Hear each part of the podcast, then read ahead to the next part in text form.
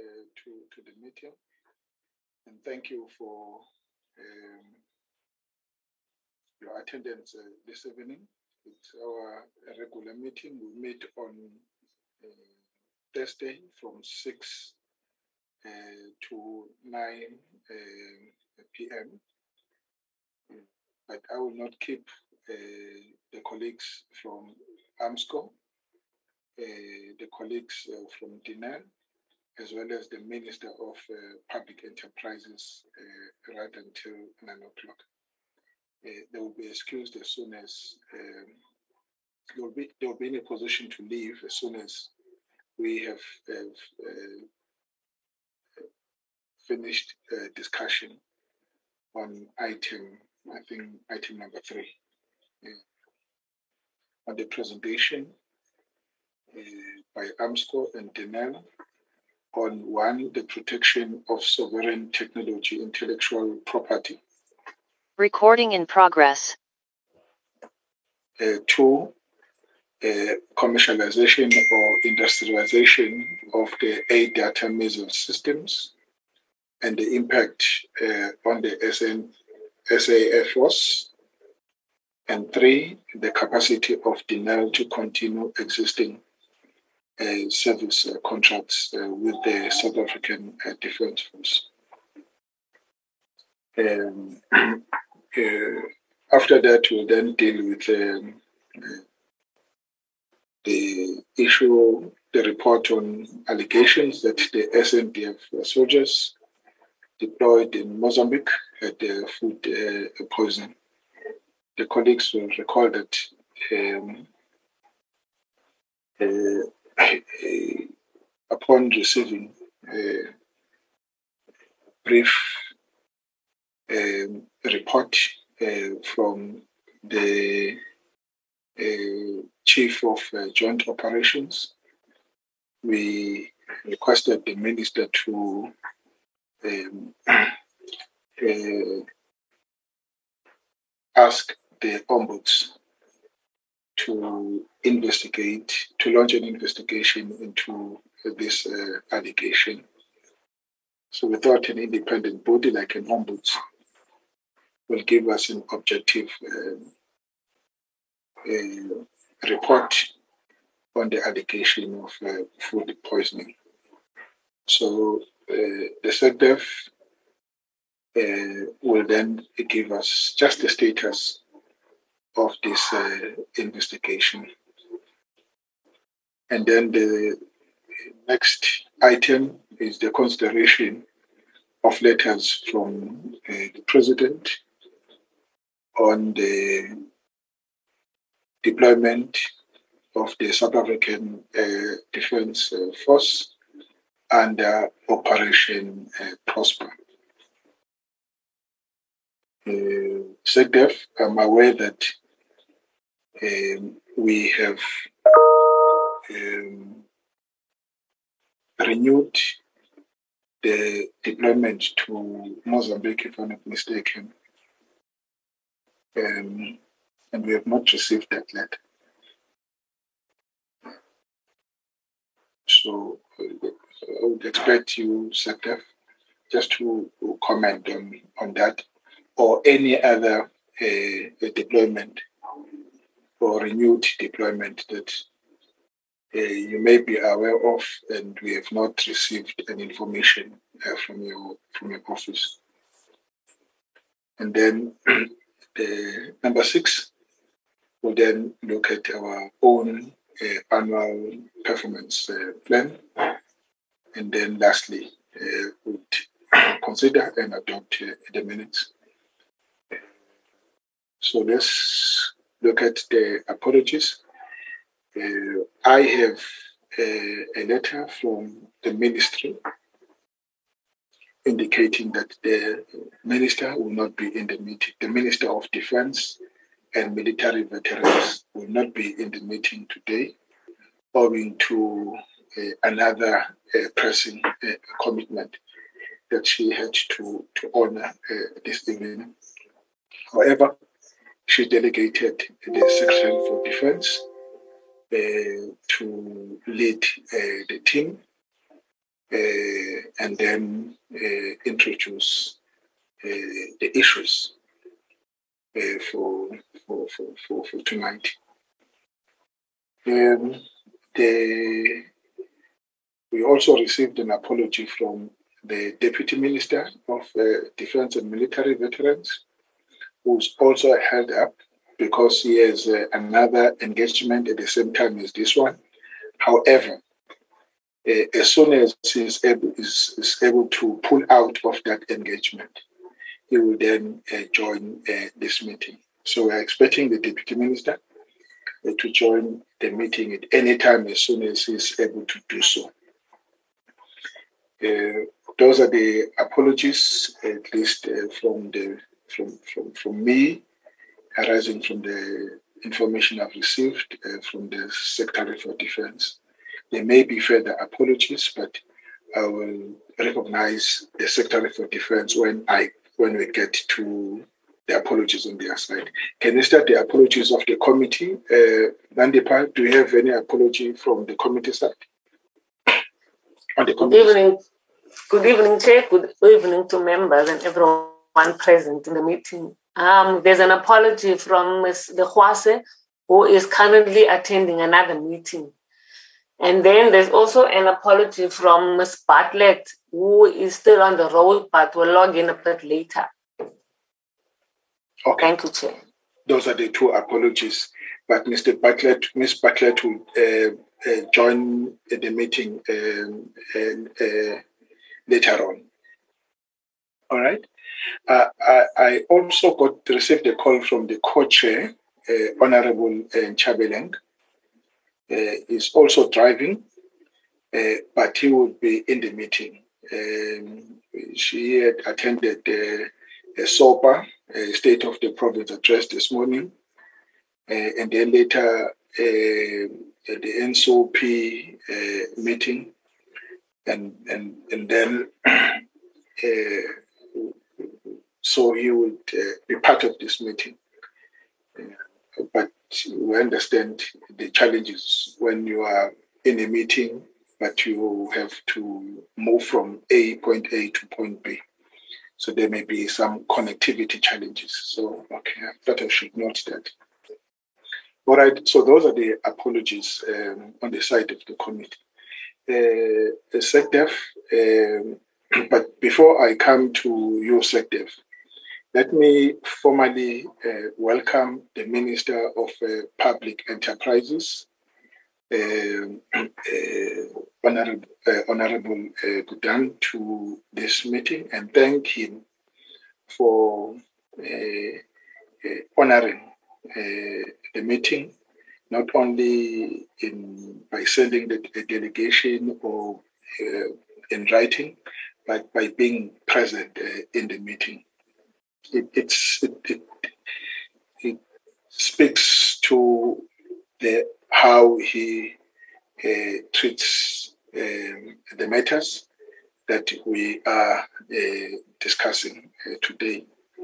The meetings have been, the, the, issues have been in the media for a very long time. And, um, and uh, so we, uh,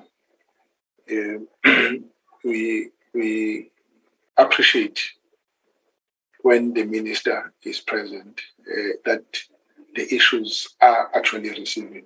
It means that the issues are, in fact, receiving uh, his at- attention.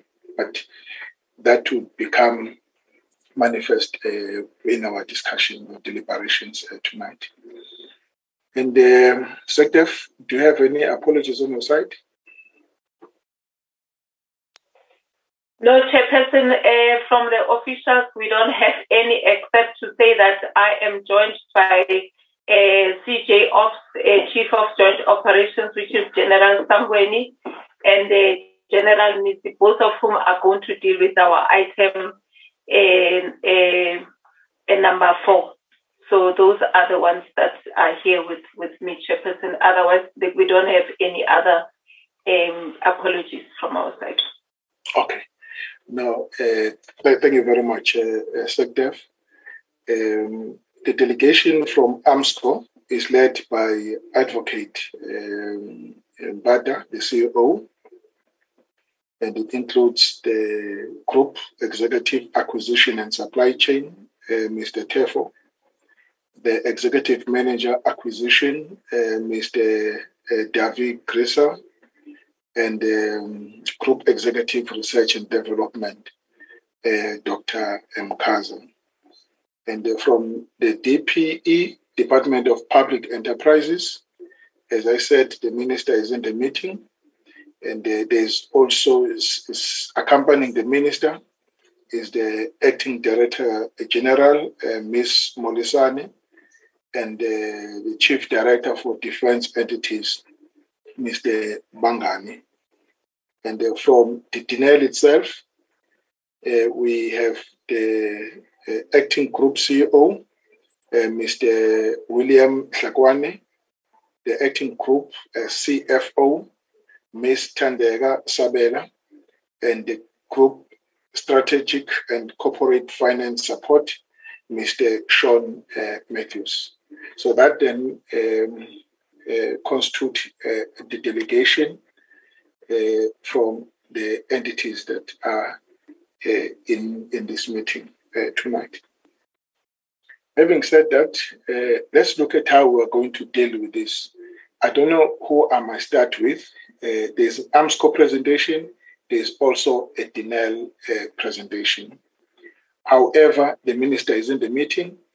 Um, I will ask the minister just to uh, give us uh, his opening remarks, after which I will invite Armscor, it being the client of Denel, and then later uh, Denel uh, to deliver the presentation. And um, so, but so so so the Armscor will be uh, presentation will be preceded by the input from the SecDef. So it's going to be the minister, uh, SecDef, uh, uh, Armscor, and then Denel in that order. Honorable Minister, welcome. I now provide the platform to you. Thank you very much, Chairperson. And once again, good evening to you. Good evening to members of your committee. Good evening to the SecDef and representatives of the SANDF and Armscor and uh, our board representative, uh, Ms. Uh, CD Budi, who's supposed to be with us, and the management of uh, of Denel, uh, who are largely in a Hollywood mo- mode at the moment because they're also acting. Uh, I think the first point we need to make is that Denel was one of the institutions like Transnet and Eskom, uh, and of course many others, that were directly impacted by uh, state capture, that the Commission of uh, headed by the acting Chief Justice, Justice Zondo, has already presented a report on their findings in respect of Denel and the matters that need to be followed up.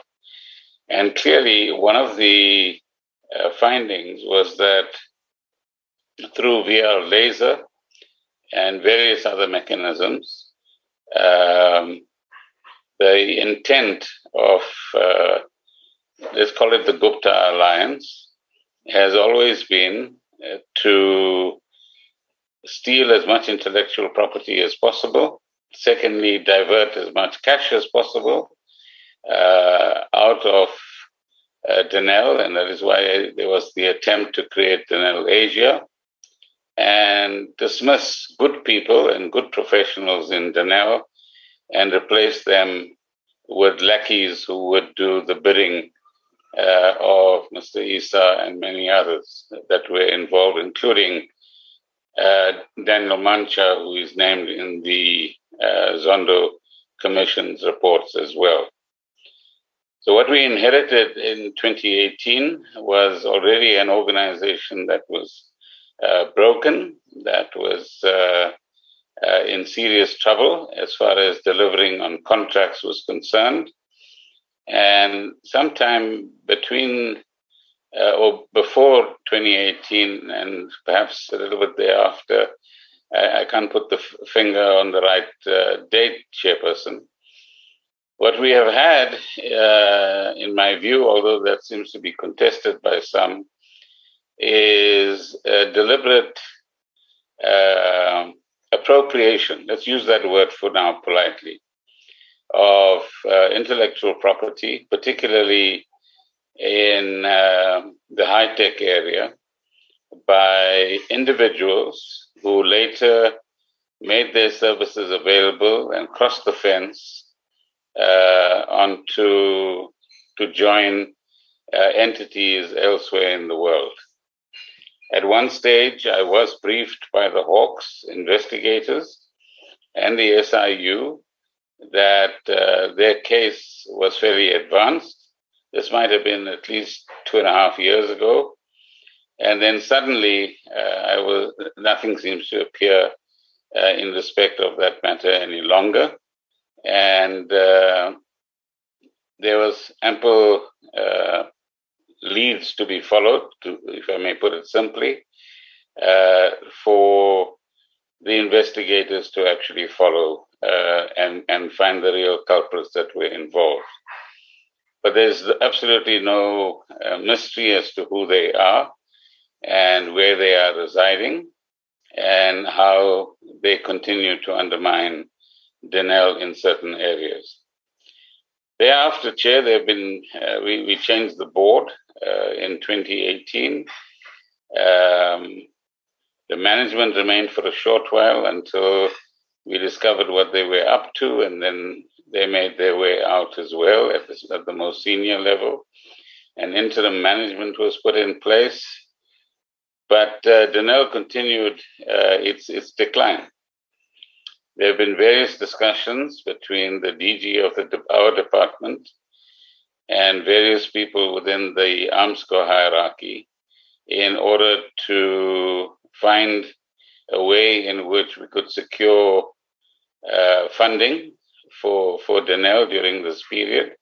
Unfortunately, the, the DG is not well, so he couldn't be he can't be with us this evening. But uh, I'm aware uh, of the various discussions that have been held. We have also had blurring of roles during this period as well.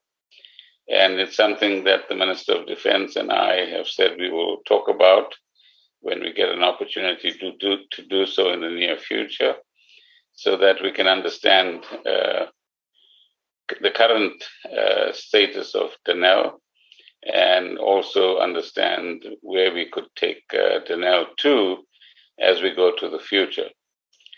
There are certainly slightly better prospects today. Oddly enough, you have the meeting today, um, and the management can give you more details. But I believe today uh, a High Court decision was made that funds that were held in a medical aid, let's call it trust for now, which were inaccessible uh, to Denel, notwithstanding the fact that these were so called surplus funds, the court decided that those funds can in fact be accessed, provided, as I'm informed, that the welfare and well being of uh, those members that are still left in the medical aid trust or whatever it's called uh, are provided for.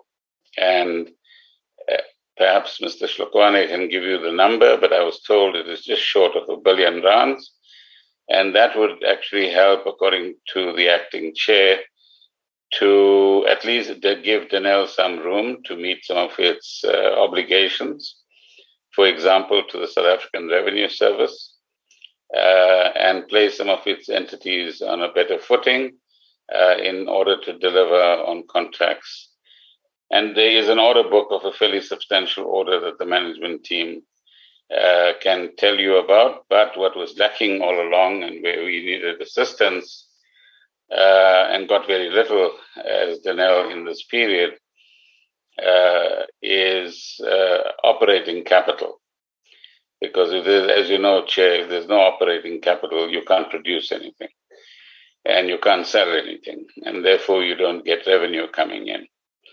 Where government did assist is to pay off certain obligations uh, that Denel had in terms of debt which uh, were guaranteed, and that ran into a couple of billion rands that has been paid out, and there's a small amount uh, that is outstanding in that regard.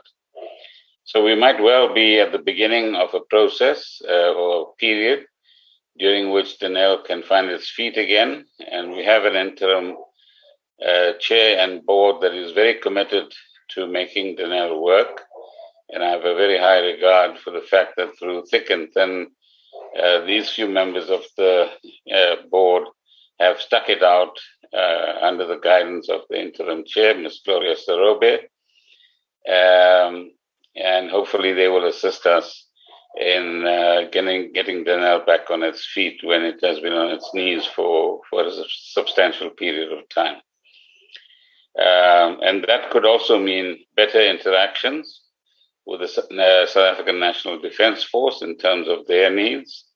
But we're going to need some uh, agility and flexibility in uh, how we fashion Denel as we go forward, uh, based on what I have actually told you. And uh, that is what will emerge in the next month or two, and we can keep your committee informed at an appropriate point in time. One of the uh, issues that has brought has been brought into sharp feature at the moment is that although we are aware as a government uh, and the wider public that there was this phenomenon of state capture, corruption, and mismanagement uh, within Denel, but I'm sure it's in many other entities as well, uh, we actually have not set aside uh, money that would enable us to get important institutions uh, to recover from the period of state capture. Essentially, they've had to pull up, pull themselves up by their own bootstraps, and uh, continue to operate, try to make the adjustments that are necessary in their business models, uh, and in their operating environments and uh, ensure uh, that they can reach some kind of equilibrium. In some cases, we are beginning to get there. In other cases, like Eskom, you have a 400 billion rand debt, uh, that is still outstanding that the Minister of Finance referred to during his budget. We still have to do a lot more work, uh, technically speaking, in terms of how uh, Eskom is uh, helped with uh, that particular debt burden. So I thought I would just paint the broad picture, Chair, uh, for you in terms of where the Denel comes from, um, where the current uh, lay of the land uh, is in terms of its current prospects, but also uh, indicating that there's hope for a better future provided that we have the necessary imagination, agility, and uh, resilience uh, to get Denel going into a very different path. You will see some of these issues uh, both in numbers terms and in terms of narrative when Denel management has an opportunity uh, to make their presentation. Thank you very much for this opportunity, Chair.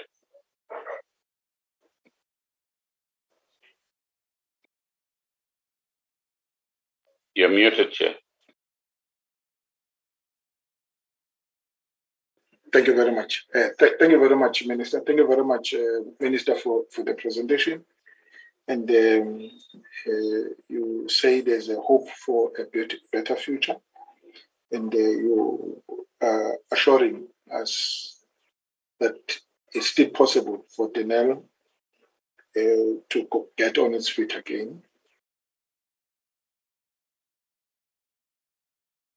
are done and you are alive to those things and you are attending to them. I think that's the context against which we will be receiving uh, the presentation uh, tonight. Uh, Denel has been the subject of uh, discussions.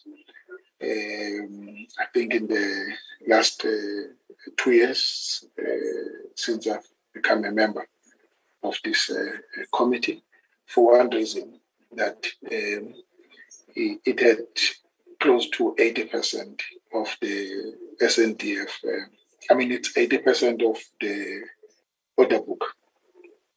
it it it it comes from uh, it's the SNDF. In other words, SNDF is the main client, and uh, if it goes down, so is if Denel goes down, so is the defense industry, so is the the SNDF. So that's basically the context in which we are engaging in this discussion. Now, having received this uh, briefing uh, from uh, the minister, uh, let me welcome uh, the the SecDef uh, to just give us the remarks and then introduce the colleagues from the from Armscor who are going to take us through uh, a first presentation. Over to you, Secretary. Chair, Chairperson, if I may just ask you, um, uh, questions to the minister, will that be, must we hold it on until afterwards or must we, can we ask him now a question based on what, what is conveyed to us? Yes, no, let's take the questions after we've listened to uh, all the presentation. Uh, in that way, Mr. Marais, will be questions to the minister, questions to Armscor, and questions to, to Denel. And we then expect them to uh, fill the answers uh, in that order as well. Are you happy with that approach? Yes, yes, no problems. Thank you so much, Mr. Marais. All right, uh, SecDef, uh, over to you. Chairperson, thank you very much and good evening, Minister Gordhan. Chair, I think that I agree with the sentiments that have been expressed by Minister Gordhan, And to say that uh, for us as DOD, um, we, we do have our concerns and it will help if we found a solution. And I think also one could not uh, overemphasize the need for us to work together with our colleagues from the Department of Public Enterprise simply, Chairperson, from a point of view that um, we have already put in quite a lot of money as defense into projects, multi-year projects that are being um, worked on by Denel. And if you take, for instance, the Wolf which is within their land system space, we have put already about 7.6 billion. And we're still at the first stage, which is your design and development. So, um, and, and those are some of the, the things that we need to look at to say then, what do we do? Because at this point in time, we don't have anything that we can show for it. And already we get asked by the AG to say, what are we going to be doing to deal with all these things? However, Chairperson, um, uh, I wouldn't want to dwell much into the details, but safe to say that uh, the presentation by the colleagues from Armscor will speak to some of the things. The issue of IP is critical to the Department of Defense chair, um, because uh, we put in a lot of money towards R&D, and that's how we then, out of that process, are able to get a, a IP. And of course, we are operating in a financially constrained environment. And some of these things, one can explore how we can monetize them. But also, um, we don't know at this point how the solution to the revival of Denel will culminate in and how it is going to be in the event it does. But then, if not, then some of the IP that we have will help us in the event for argument's sake if it is decided that we are going to partner with the maybe other strategic partners that have an interest. We can't go into those negotiations cold without anything that we'll have to um, uh, offer. But even in future, maybe it is also uh, through those data, data packs that something can be built on them. And then two, Chairperson, you know, um, there is an issue of the IP Act of 2010 which falls under the Department of Science and Innovation. This IP Act um, is critical for us in as far as the issues of IP are concerned.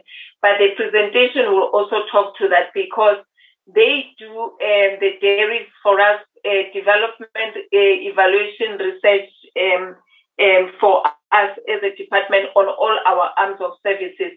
Now, um, the the Act basically says that we can put money also in research and development through a CSIR, but we cannot lay claim to the IP that will be born out of that uh, process.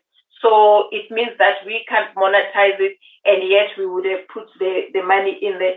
So there are some of the issues that uh, need to be uh, looked at, and how um, also just generally as we move forward, how can we look at uh, the exploitation of IP just to try and augment our our budget. Chairperson, the fact of the matter, and I think it's going to reflect in the presentation that Armscor is going to um, make, is that, for instance, some of the challenges that are faced uh, by Denel, even from um, the service contract uh, point of view, their execution, there are things that, uh, for instance, if you look at our dynamics our our missiles and also the commercialization of A-Darter, they become very critical for us. And I think it's important that we, we deal with those because because we know where we, we need to utilize them. So I'm hopeful that uh, you know as we move forward, we'll be working very closely with our colleagues from the Department of uh, Enterprise, and we've done uh, tried to do that with the uh, DG Kgathatso uh, Tlhakudi. So we are hoping that uh, um, this will really help us to uh, move things forward. But I wouldn't want maybe to dwell in much more detailed uh, presentation, Chairperson, because the the presentation from the colleagues in Armscor will actually delve deeper into all these issues. And then I think that some of the questions can be responded to once the presentation has been concluded. Uh, that's what I would like to uh, submit at this point, Chairperson. Thank you. Uh, thank you very much, uh, uh I think it is the right time to invite the group uh, CEO, Advocate Mbada, uh, Armscor CEO, Advocate Mbada, to take uh, to come on the platform. may I request that you set your video on. Uh, I can see it's on. all right, over to you, uh, Advocate. Uh, good evening, uh, Chair, uh, members of the Joint Standing Committee on Defense, uh, Minister, SecDef, colleagues from both from Denel and the DOD. Um, Chair, our presentation is in, is in three parts. The first part will deal with the protection of sovereign intellectual property, which will be covered by uh, Dr. Mkaza, and the latter two uh, will be covered by Mr. Hussel, both on commercialization of the A-Darter missile and, and, and its impact thereof to the South African Air Force, as well as lastly will deal with the capacity of Denel to continue existing, uh, to continue the, with the existing uh, service contracts uh, with the SANDF. Their chair will be looking at possible, you know, solutions. Uh, I must say, Chair, these are informed by our scanning of the industry. In the event there is an opportunity for for Denel to either partner with various other role players. As, as we all know, chairs, it's been stated that some of the skills are not necessarily at the moment uh, residing with Denel. Uh, so we could, we felt that there is an opportunity to say if those employees that left Denel um, can be roped in. Some of them we know uh, which companies they have joined, but all these issues, Chair, are merely from our side on a proactive basis to say, in the interest of all the projects that the department and the state has severely invested huge uh, uh, amounts of, of monies uh, in order to ensure that the capability that the SANDF requires, we can still at least, albeit, Chair, as you know, that most of the projects have moved to the right but to make sure that at least we can salvage these projects uh, based on its criticalness. So I'll hand over to, to my colleagues, Chair. Uh, I'll hand over to Dr. Mkaza to cover the first part on IP. Uh, as the secretary has stated, Um, it's a very sensitive matter, as also the minister has touched on, uh, in terms of how to ensure that we protect and making sure that whatever IP that has been generated, it continues to benefit uh, the, the, the, the, country and, and making sure that there is a whole framework so as to ensure that at any given time we can account for this IP. I must say, Chair, even the Auditor General is currently auditing us in terms of how we are managing this asset. So it becomes quite critical. And over the years, Chair, over the last, I would say, uh, five years, we had realized that we have a real, you know, weakness and, making sure that we needed to tighten the management of IP.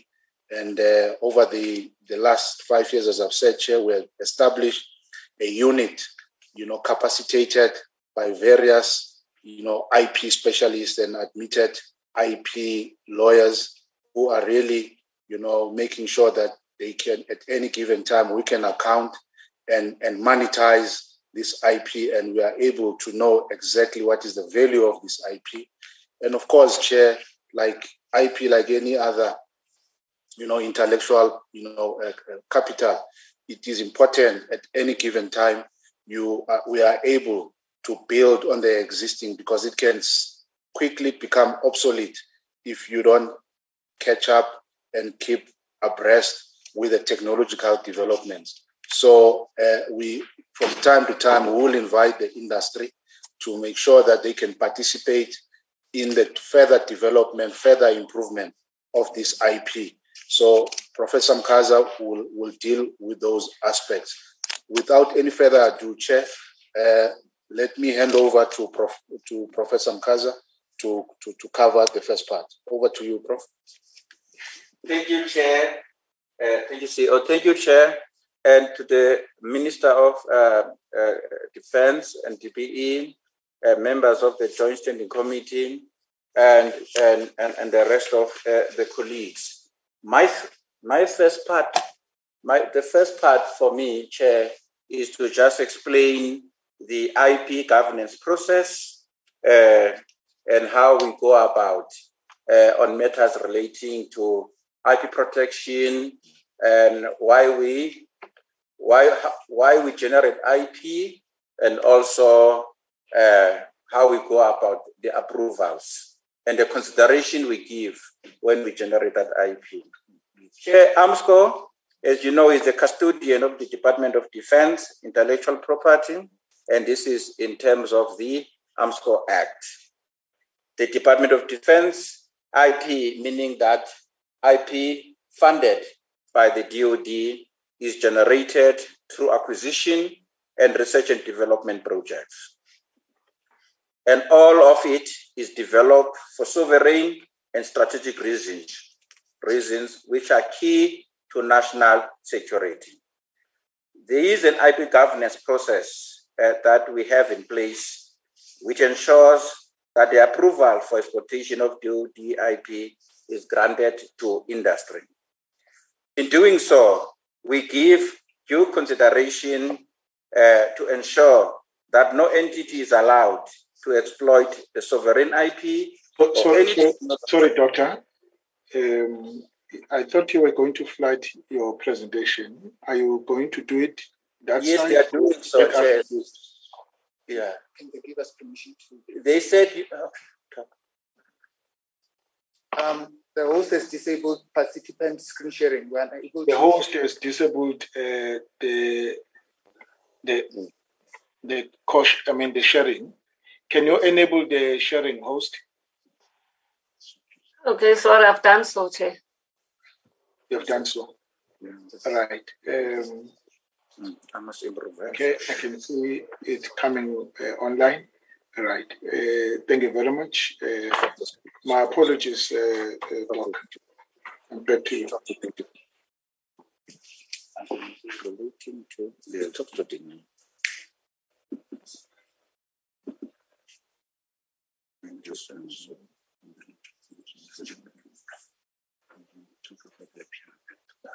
I must continue, sir. Are you able to see it now, Chair? Yes, uh, very much so. Thank, thank you, Chair. I will then proceed. As I was saying, Chair, uh, when we give consideration to exploitation, we ensure that no entity is allowed to exploit sovereign IP or any technology that will compromise national security. It is important to stress that in all the exploitation requests that we receive, ours is to make recommendation to the Department of Defense, and the DoD is then the final approver of all our IP exploitation transactions, as they are the owners of the assets. Chair, I would like to also point out every request from the industry has always been approved, except for those instances uh, where the requester, due to whatever processes uh, they have with third parties, uh, the, the, arrangement between them does not materialize. And the idea behind the governance process, Chair, is to uh, encourage IP exploitation in an inclusive manner. The following slide, really, we took it straight from the defense review. And we, we put it there just to give a reminder of what we mean by sovereign capabilities and also strategic capabilities.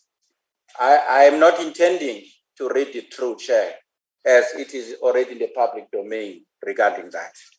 If Chair uh, permits, I'll move in to talk on sovereign uh, IP protection relating to Denel in particular, if that is okay. Okay. Yes. So, uh, Chair, over the years, we have contracted Denel to develop intellectual property on behalf of the DoD. And as I indicated, this includes the sovereign IP and the strategic IP. And historically, historically we've allowed Denel, and which we do also to industry, to keep the data packs relating to the IP developed under the Armscor contracts so that they may be able to execute on projects, on projects and on contracts. Yeah.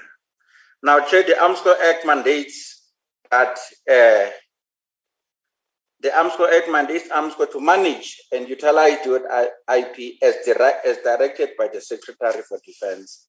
And this is in a service level agreement.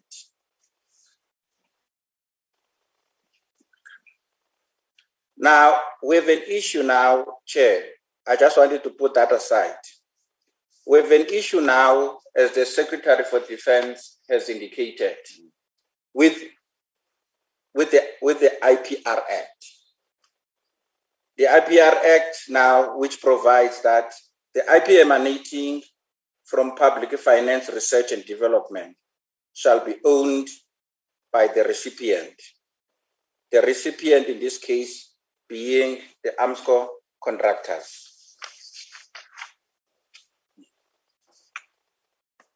And the IP developed by the defense since August 2010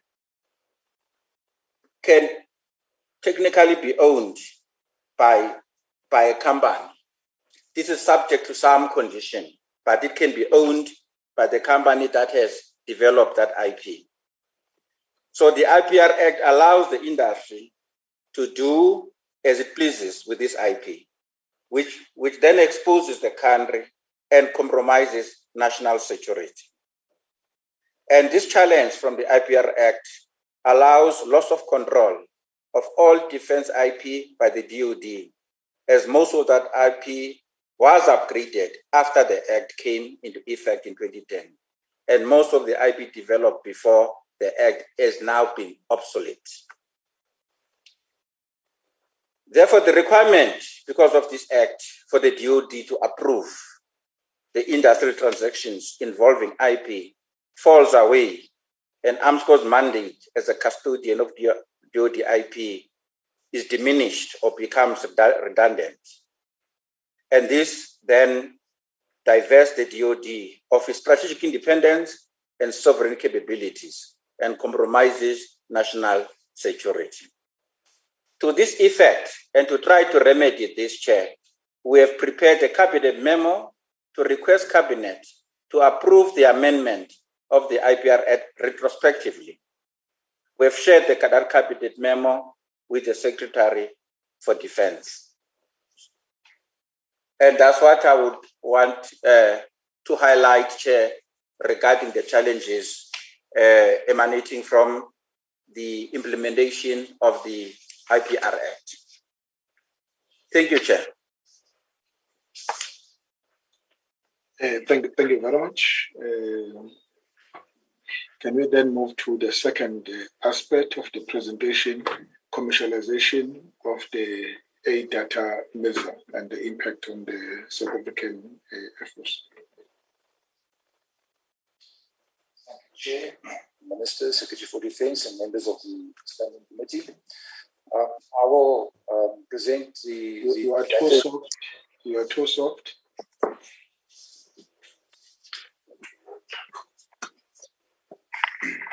Can me try again?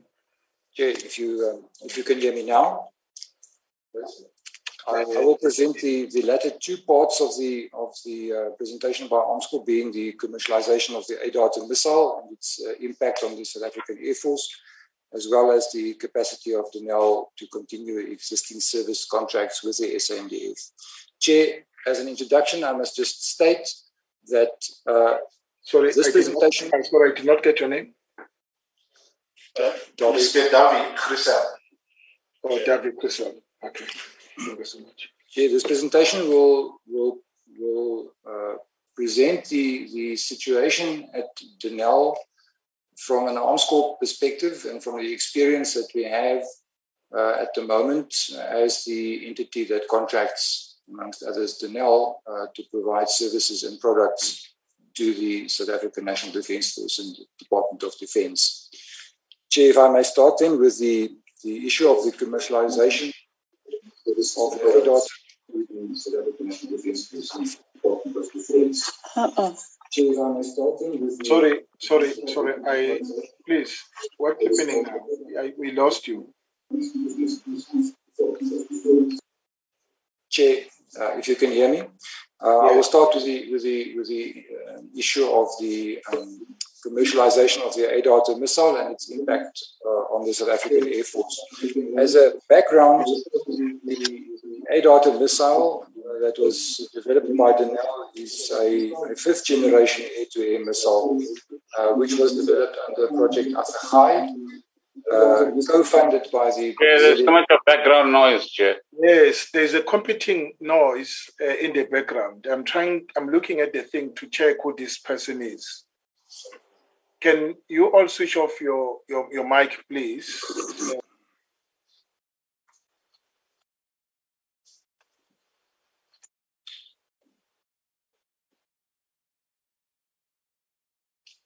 Can I, can I continue, Chair?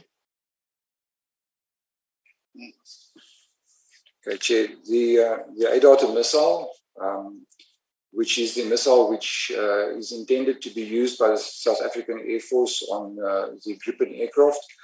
Uh, was developed under Project Assegai, was co-funded by the Brazilian Air Force. Um, the Brazilian Air Force co-funded this program in order for them to receive a technology transfer from South Africa and to place them in a position to also industrialize and manufacture this missile. So for that, they, they paid the, the 50% of the cost for development of the missile. Chair, the development of the uh, A-Darter missile under Project Assegai was completed in November 2019, albeit four years late. Um, but uh, we must also add that we were very optimistic with the development time for this missile if we compare to the development times of comparable missiles that are developed and manufactured internationally. So um, the the uh, chairperson, my, my apologies for, for interrupting. I just want to make sure uh, this is an uh, seems to be an updated uh, version of the of the presentation that was sent to us. Am I correct? And and that we haven't received that specific one. Yes, I also picked that up, uh, Mr. Yeah. like for instance, yesterday we received uh, one. I think this appears to be an updated uh, version. Correct. Is that correct, um, CEO? Yeah, this is definitely because if, if you go to the previous page, if, if you just look at the at the contract execution status, um, it's certainly. I mean, our our one says eight times practice and eight training missiles, and this one refers to sixteen. So quite a vast difference. Um, and maybe maybe if we can just have clarity on that, and, and then we haven't got this copy.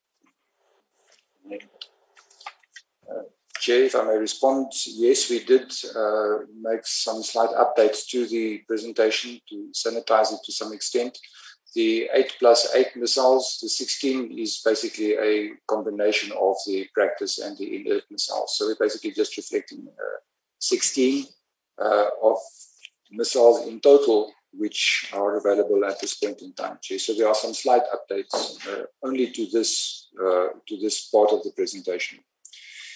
Chair, the, the contract uh, for the industrialization and the production of the missiles, for the full complement of missiles, that being the, the practice, the inert missiles, as well as the operational missiles, mm-hmm.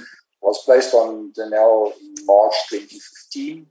And that was the, the time at which the development of the um, A-Darter missile under Project KAMAS was contracted to be completed. So the contractual completion date for the full delivery of the full complement of missiles to the South African Air Force was March 2018. Um, and I will get to the status in the next slide. So the South African Air Force, in lieu of the A-Darter missile, is currently utilizing an uh, interim missile on the Gripen aircraft. Chair, um, the status of the of the production of the missiles for the South African Air Force is that 16 of the practice and trainer missiles, so it is eight of each, uh, have been substantially completed. The missiles are there. What is outstanding before we can take delivery of uh, of those missiles is the missile hangars, and that is basically the interface between the missile and the aircraft wing, and the missile hangs on that hangar. So some uh, some significant material problems were experienced with those hangers, which uh, caused this uh, safety issue. And uh, Denel has been investigating the utilization of different materials, and, and those materials that they have identified are currently being evaluated to ensure that they meet the requirements So once those uh, hangars have been qualified, uh, we could potentially take delivery of eight practice and eight inert missiles. Share the balance of the missiles, and this includes the full complement of the operational missiles. Uh, there has been no progress to date due to the challenges that are being faced by Denel. And I will not elaborate on the challenges faced by Denel. I think that is already common knowledge the fact that they could not uh, obtain any components, subsystems, or spares from suppliers due to non-payment, and um, at the moment uh, they are also suffering from a lack of capability uh, and capacity. Chair, the, the missile design, due to the fact that this missile development uh, actually started quite some time ago, should have been completed uh, in 2015. Uh, we are already seeing that there is some obsolescence in the design um, and uh, that will have to be re-engineered to a certain extent, and we will have to do an, an audit or an assessment to determine what the extent of the re-engineering would be. Not a total redesign, but uh, where some components have become obsolete, we would have to look at, uh, at replacing those components. Chair, the, the, the options going forward, uh, our responsibility towards the South African Air Force is to ensure uh, that the Air Force has got uh, continued access to the latest missiles on the combat aircraft.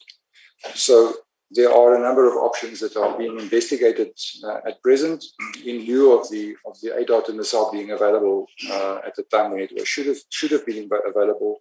So we have uh, we have uh, successfully managed to negotiate uh, a further two-year life extension on the interim missile, which is being used on the Gripen. That will buy us some time. Chair, the, the option, as we see it, available to us in order to get some traction on the on the production or completion of the industrialization and production of the A-Darter missile um, is to partner with other local entities uh, with the emphasis on local um, to assist with the completion and the production of the A-Darter missile. Uh, we have had several exploratory engagements with the local entities, uh, and that has revealed the willingness and sufficient capacity to execute the missile production by means of a partnering arrangement with Armscor, and this would, of course, include Denel, who at the moment holds the data pack and who, and who has all the required facilities. Chair, and this, this uh, from Armscor's perspective, is something that we would need to do as uh, Denel Dynamics, who's the, the contractor for the A-Darter missile, um, has suffered significant loss of capacity in the development and production capability uh, to such an extent that there has been no progress in the production of these missiles for quite some time. Uh, to there would also be uh, some limited re-engineering work, as, I was, as I've already indicated, to re-engineer some parts of the of the missile which might have become obsolete. I'm not saying it has, because we will have to do a complete and a comprehensive assessment. The, the, to continue with the with the production of the of the A-Darter missile is the is the only viable way forward for us to ensure that the South African Air Force has access to to uh, short-range air-to-air missiles on their fighter aircraft. Um, we have looked at all the other options. Uh, none of them are really viable. So, so we have to continue with the A-Darter. Um, and uh, we we uh, will further engage with the South African Air Force regarding this proposed way going forward, of uh, rather than relying only on Denel to start engaging and investigating the options of of forming a, a partnership agreement between some of the other entities who have uh, taken over a lot of the capability and capacity that existed within Denel previously. Chair, that in short would cover the, the um, this situation with regards to the A-Darter and the availability thereof to the South African Air Force. If you would allow me to, I would then continue with uh, briefly looking at the capacity. And again, this is from an Armscor perspective and Armscor's experience with the capacity of Denel to continue the execution of service contracts for the South African National Defence Force. Chair, um, Chair, we have uh, we have all heard uh, over quite some time of the financial challenges which Denel is facing. So the the financial constraints experienced by the Denel Group, it is has become very visible to us that uh, they are experiencing challenges with obtaining components and subsystems from suppliers. We rely very heavily on Denel and certain of the divisions of Denel to provide, to continuously provide spares, subsystems, and components to the SANDF to ensure that the product systems of the SANDF uh, can be sufficiently and properly maintained.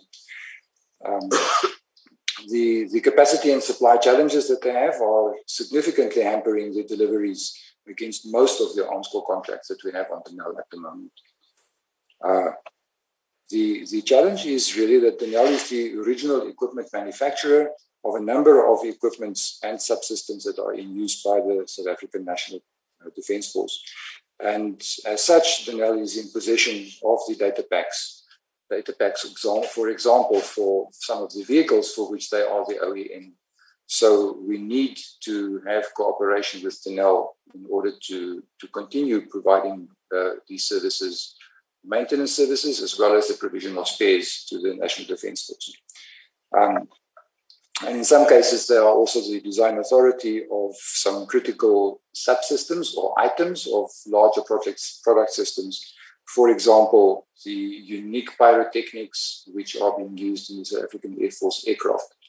Uh, pyrotechnics such as the ejection seat cartridges for the aircraft, uh, as well as uh, fire protection cartridges, fire extinguishing cartridges, which is used in our aircraft. And some of our aircraft, as, as the committee would know, are very unique, like the Rooivalk attack helicopter, which uh, is unique in its design. So we have got unique cartridges in there, which are currently manufactured by by uh, Denel PMP.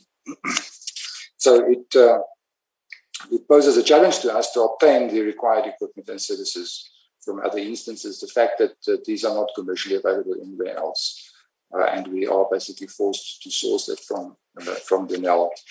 Um, and uh, we need we need continued supply of those critical subsystems and components to ensure continued airworthiness of the systems or aircraft of the South African Air Force. Chair, I will then briefly look at the at the status of service provision from an Armscor perspective and with Armscor's experience uh, by Denel for the South African National Defence Force. Uh, it is important to note that at this point in time, the only entity within Denel that is continuing to provide services to us is Denel Aeronautics. Um, they have been contracted for the maintenance of three aircraft types of the South African Air Force, being the Rooivalk attack helicopter, the Oryx medium transport helicopter, as well as the C-130 medium transport aircraft of the South African Air Force. Um, aeronautics uh, has been financially ring fenced, uh, thus allowing them to utilize the income from, from contracts and deliveries that they do to Armscor to um, procure essential spares.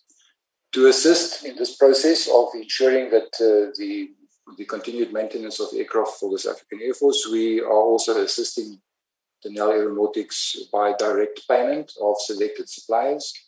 We are also directly contracting selected spare suppliers for the South African Air Force. And these are spares which previously were acquired through Denel Aeronautics. We are now contracting directly with mostly foreign suppliers of, of, of critical spares for the various aircraft types of the Air Force. Um, so the, the contracted maintenance work on the South African Air Force aircraft is continuing at the moment, albeit at, uh, at a slower pace. Chair, then um, to move on to the Denel land systems and the Denel vehicle systems, um, they have both been affected uh, and all contracted services to them have been affected due to the unavailability of components from suppliers and subcontractors. And uh, we have identified, in, in, the case of Denel Vehicle Systems, which is primarily the supplier of space for a range of vehicles being utilized by the South African Army and also other uh, services and divisions within the South African National Defence Force.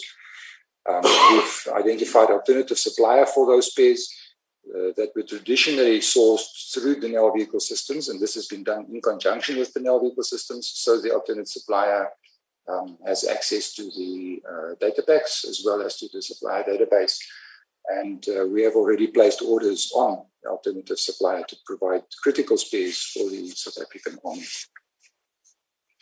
to continue to uh, the test and evaluation services provided by Overberg Test Range uh, in the Cape, um, they have suffered some personnel issues or losses, but they are continuing to be in a position to provide services to us to the extent that we have contracted them.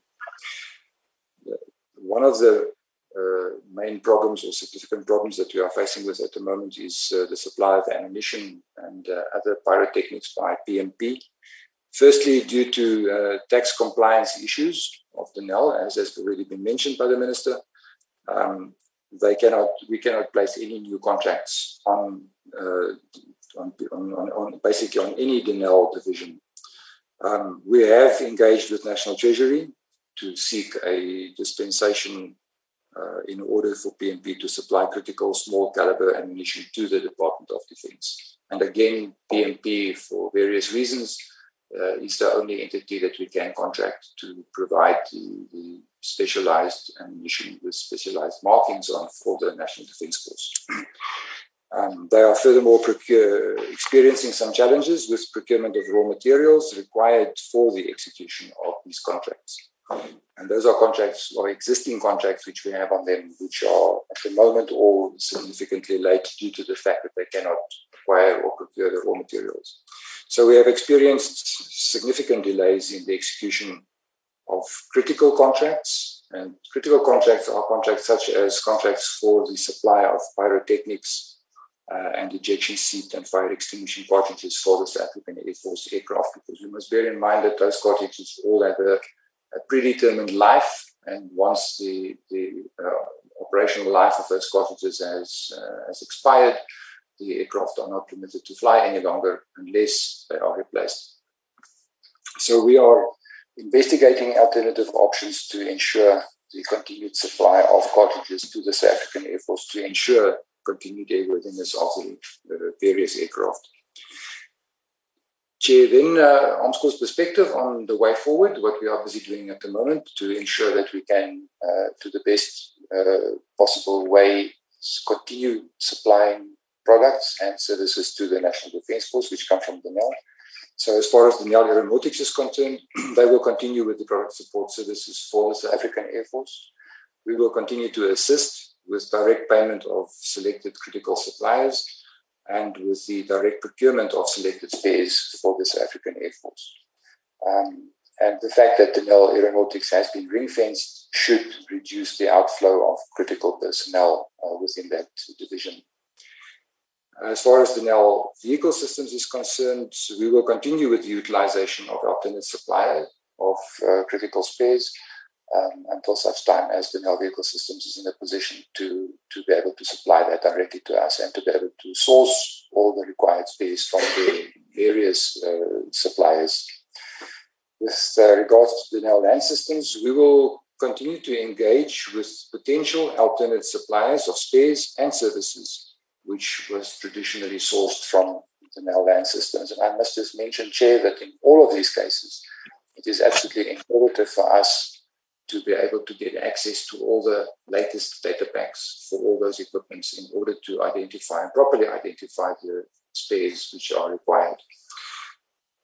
With regards to PMP, uh, is uh, investigating options or mechanisms to assist PMP with the procurement of raw materials uh, to facilitate the continued production of munitions for the South African National Defence Force.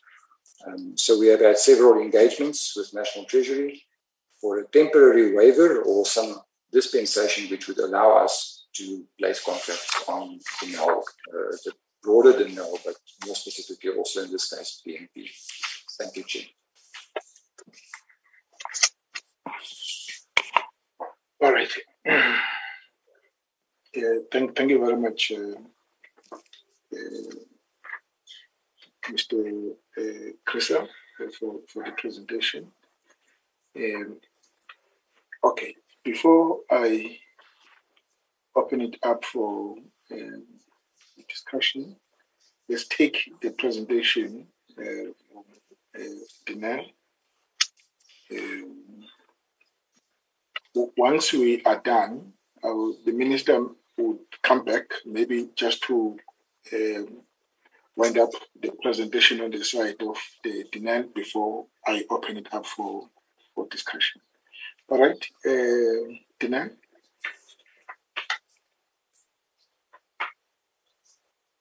Mm, thank you, Chair. Uh, good evening. Good evening to the uh, honorable members. Good evening to the Minister, the SecDef, and the rest of the colleagues from uh, DPE, as well as um, as well as Armscor. Am I audible enough, uh, Chair?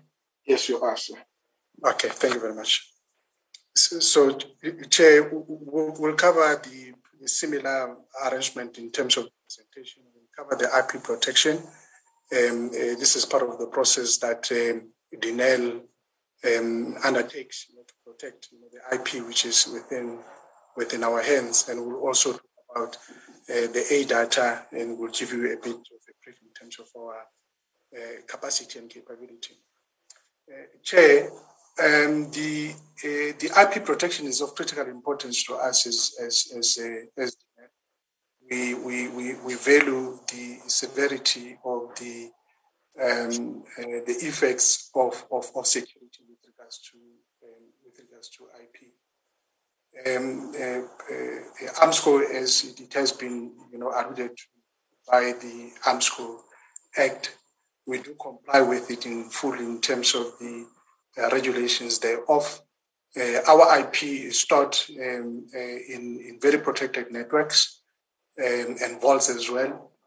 And the access of a Chair, is, is very uh, controlled. It's, it's, too much controlled in such a way that there are different levels of approval uh, to access this uh, particular IP. Uh, we also assess our own um, ICT in terms of security. We do this on a regular basis. Um, there are people that are, have access to the IP from the program management. These are the engineers, uh, the technicians, and, and, the project managers to can be able to execute this. So they do have those level of approvals uh, to can be able to access this IP, not in a whole chair. It's only aspect of the IP that is accessed. So if you have an access, we don't give you the full access of everything in terms of the design. It's only for a portion of what you are looking for and you also have to state reasons as to why do you want to access it. And, and, and it is in both the, the native and the, um, uh, the PDF files, which is the database, uh, that we give access in a similar, in the similar manner. And, and, and, and of course, yes, the recent IP security uh, policy that we have developed uh, uh, in Denel uh, that we have asked, you know, our employees to adhere to. And this IP change is, is audited by Armscor on a regular basis. Uh, we do allow Armscor to come on board and, and, and, and audit this IP, which is, which is um, at our disposal. Um, uh, with regards to the, uh, uh the risk chair, um, there have been allegations of the IP that were stolen, and this matter had been, you know, uh, ventilated with Armscor. There were investigations that were done. Uh, currently, we have an executive who has been dismissed in December of last year um, after his case internally had been concluded with regards to the um, um, uh, stolen IP. Uh, this matter has been held by SIU. Uh, they will continue to litigate against the said member as well as the other parties that may have received this particular IP. It is important to note, Chair and members, that we had opened the case of theft of IP uh, last year and, and this is in a whole of Denel, not specifically to the ones where there was a breach. We, we, we to look holistically um, uh, for the IP that might have been stolen without our knowledge uh, within Denel. So all of these cases has been have been investigated by SIU will fall under the same um, um, uh, the same uh, case. Um, uh, Chair, uh, it is important to note that um, in as much as we do issue IP and data packs or data packs, not IP, the data packs to the larger um, industry in terms of delivery. You will know that um, uh, Denel, there's certain aspects of work that we do internally in Denel, and, and, and, and, and we partner with the rest of the industry to deliver a particular program. So we do give these um, data packs, uh, but these are specific data packs for a specific outcome that we need from a specific supplier because they will have been qualified to do such, and, and then we'll give them the, the database for them to get, be able to produce for us. And I think it has become it has become a problematic for us in that once it lands in the public domain, it's, it's very difficult to actually manage. But we do have those strict measures wherein um, uh, uh, the data packages they are giving it is very limited to a particular uh, aspect of the entire design uh, that will issue out to different um, um, um, um, uh, different members of the industry. So, so, so, so that is one thing that we really uh, need to take care of, uh, chair, going forward. Uh, and of course, yes, the intervals in terms of the um, uh, conducting the vulnerability test in terms of the IP. Um, uh, we have tasked this SAA to assist with us on that. Um, the matter is still ongoing as um, uh, our liquidity situation doesn't uh, allow us to can be able to pay for some of the services. And of course, yes, we have to strengthen those uh, conditions of employment regarding the protection of IP. You will know, Chair, that uh, the IP has many aspects. This is intrinsic IP. We call it intrinsic IP because it lies in the people's head. Uh, these are the people that have been trained, for example, to develop a missile for 20, 30 years. They have this knowledge in their heads. Uh, uh, we have tried through the um, uh, the new contracts now, which is the new employment contract, to enact clause of restraints um, of trade with regards to the employees that join the business in such a way that when they leave at any point in time, they are barred from working for similar companies in, in, in, which we operate. So these are some of the interventions Chair, that we are taking, that we are now reviving our own policies internally uh, to deal with these particular aspects of this intrinsic IP that lies in those people's heads. Because once they leave, they can go and, um, how will I say, um, um, redo what they have been doing in Denel, for example, uh, elsewhere. and, and, and they are on their own, uh, they, they have a free will to do so. So it is within these policies that we want to make sure that they don't have that free will and they're closely guarded uh, going forward.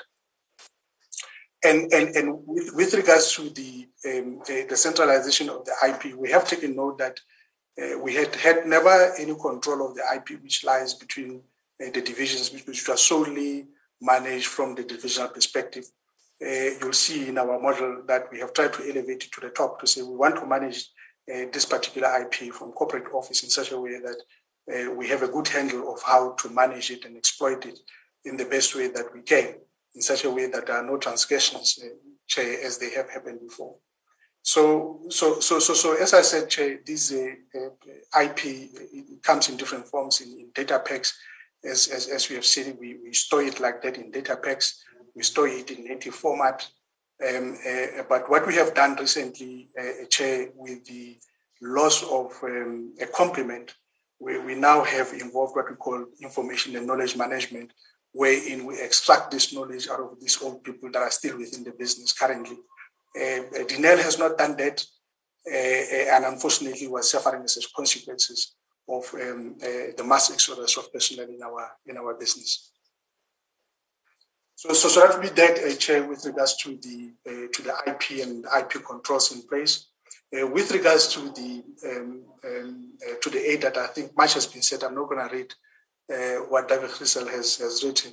Um, suffice to say that the, the missile can be interpreted chair to the uh, to the fighter aircraft, you know, like the Gripen as we have the Gripen in South Africa, and and and it's some of the things that we want to explore elsewhere in the world, wherein we can commercialize this IP, be able to integrate it and actually put it in those uh, aircrafts, and and we do have other aircrafts that we're exploring wherein they could be the right fit. Um, the issue, Chair, as you have uh, noted, um, uh, it is the the, the problem that we have with the skill sets, this particular skill sets, specifically in design um, uh, and development of this particular IP. But we'll continue to knock on the doors chair and see how we contract the rest of the industry uh, to assist us in this endeavor. Now, with regards to capability, Chair, uh, it's a very busy slide, but I'll try to take you through through the slide um, uh, uh very slowly. So, as at the first, this is this is this is as at the 31st of December. So this is three quarters of last year uh, of 2021. Um, the 1st of April up until the 31st uh, of December. Um, uh, between then, we had around 2,600 complement, and as at uh, the 31st of December, we are now 2,185. The delta thereof, as you can see, um, uh, there's a lot of females that I have left, a lot of males that I have left, um, um, uh, uh, and in the main, the people that I have left are artisans and, and some of the technical personnel and engineers. They constitute a bigger portion of what we have lost. And as much as we have lost people in finance, in supply chain, in HR, but where the dent in the main is, is more on the um, uh, on the technical personnel. I'll, I'll, show you in the next slide, Chair, um, uh, how uh, this thing derived uh, you'll know that um, um, uh, we had around 360, um, we had around 367 engineers um, uh, as at last year. Um, uh, to date, we are sitting at 198. And in the main, these engineers that I have left, these are highly skilled engineers that possesses the sovereign capability uh, for the country. We have lost it. 90% almost of the capability in sovereign capability, we have lost it um, is sitting somewhere in the in the UAE. And, we have also lost a lot of production technicians, as you can see, the number from 1,192 to 761 to date. And uh, those development um, uh, technicians, as you can see, they've sort of dwindled down. So the head count as at to date, we are sitting at 2,185. So, but in the main chain, the, the, the, the losses are more on the technical people that have left uh, the business. This is what paralyzed uh, Denel um, to be where it is today. So if you look at the different divisions, Chair, um, um, uh, we have we have we have about 28 uh, engineers in aeronautics.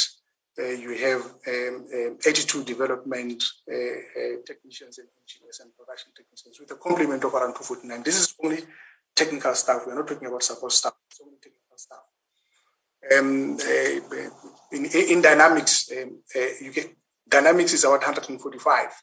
And if you look at Dynamics, uh, Dynamics has lost close to 600, 400 of to 600 personnel, 400 of them will have been engineers. And this, those are highly skilled engineers that we have lost uh, in Dynamics. This is our missile business chair. Um, and like I said, you know, the missile business is our sovereign capability. We almost lost everybody in there. There's only 56 engineers that are left, um, around 78 of design and development. These are just technicians and production technicians in this regard. Um, I look at the critical ones. If you look at DLS as well, we still got a good complement of engineers and, and in DLS. This is land system uh, chair where the officer or the Badger uh, project is housed. And, and we still got some of the development technicians and production technicians with a complement of around 161. So in total, Chair, the technical complement that we have across all the divisions is about 1,199. PMP at 403 is mainly, as you can see, production technicians. It's production based. That's where we do our ammunition. So this is basically, the complement or the capability that we have in the business uh, uh, currently. I must, I must say uh, uh, some of the sentiments that have been shared by David Fisher in his presentation are true, Chair, in that uh, we, we, we, we are unable in the main to execute some of the programs. Not only all of them, specifically in Denel Dynamics, I'll say specifically in Denel Dynamics because they have lost almost everyone. And, and, and some of the interventions uh, from Armscor that we truly appreciate in trying to assist us in terms of paying for suppliers and, and assist us in getting some of those people that have left the business back into completing some of the programs that are, that are important to the DOD. And we applaud them for that, Chair. So, so, so, so it is it is in dynamics which is which is really paralyzed to the core, uh, and, uh, uh, and it used to be the darling of Denel. I mean, Denel used to embrace Denel dynamics because of its uh, highly skilled personnel that are working there. But if you look at DLS and the rest, we, we, we fairly are good in terms of the complement. We, we, we do have resources to can be able to uh, complete some of the projects. But in the main, the main issue is our liquidity challenges to can be able to have that capital injection, be able to pay suppliers and execute some of these programs. And this is what is in the main has, has delayed us. If you go back and you look at the A-Darter as David has presented, it was qualified chair in 2019 and in 2019, January, we almost lost on those, uh, on that particular missile, we almost lost all the complement. In fact, today, as we see, we have only uh, production engineers, and few of them, in fact, that can deliver on that specific missile. So, so, so the issues have started then, and, and to date, we have lost uh, that number that I have alluded to in the previous slide. So the current state as it stands with, with Denel is that, yes, we are technically insolvent, uh, we, we have these operational requirements in terms of uh, insufficient funding. Um, uh, or close to 789 in terms of salaries. This will include uh, tax, as minister has alluded to, that you know, with a little bit of the relief that we might get, we should be able to uh, reimburse uh, SARS in terms of the tax. And, and also inclusive in there is the medical aid. Uh, the rest of the supplier environment, we owe them close to 900 uh, million which is just below a billion. So, so, so the, the, the cash flow as we project them uh, uh, this year with the current corporate plan, we are looking at uh, uh making a loss of around 600 million. So, so, so the current status, it has been alluded to again in Armscor presentation, Chair, is our status which is non-compliant. And we have converged with uh, Armscor and asked their assistance um, um, uh, to, to, to, to apply, you know, um, uh, with the national treasury so that we are able to trade with them. And, and as well as, as, as, as SARS, and they have come forth in, in assisting us in this regard. So, and again, Chair, the, the, the issue that we had in recent in recent months, you might have seen in the newspapers, uh, because of our liquidity situation, where we have lost a lot of complement in the financial environment, in the um, uh, supply chain environment, in, in HR um, uh, uh, we were not able to uh, complete our apps for 2021, and hence the um, um, the JSE decided to suspend our listing in this regard. It's just solely on the basis that we could not produce the apps in time.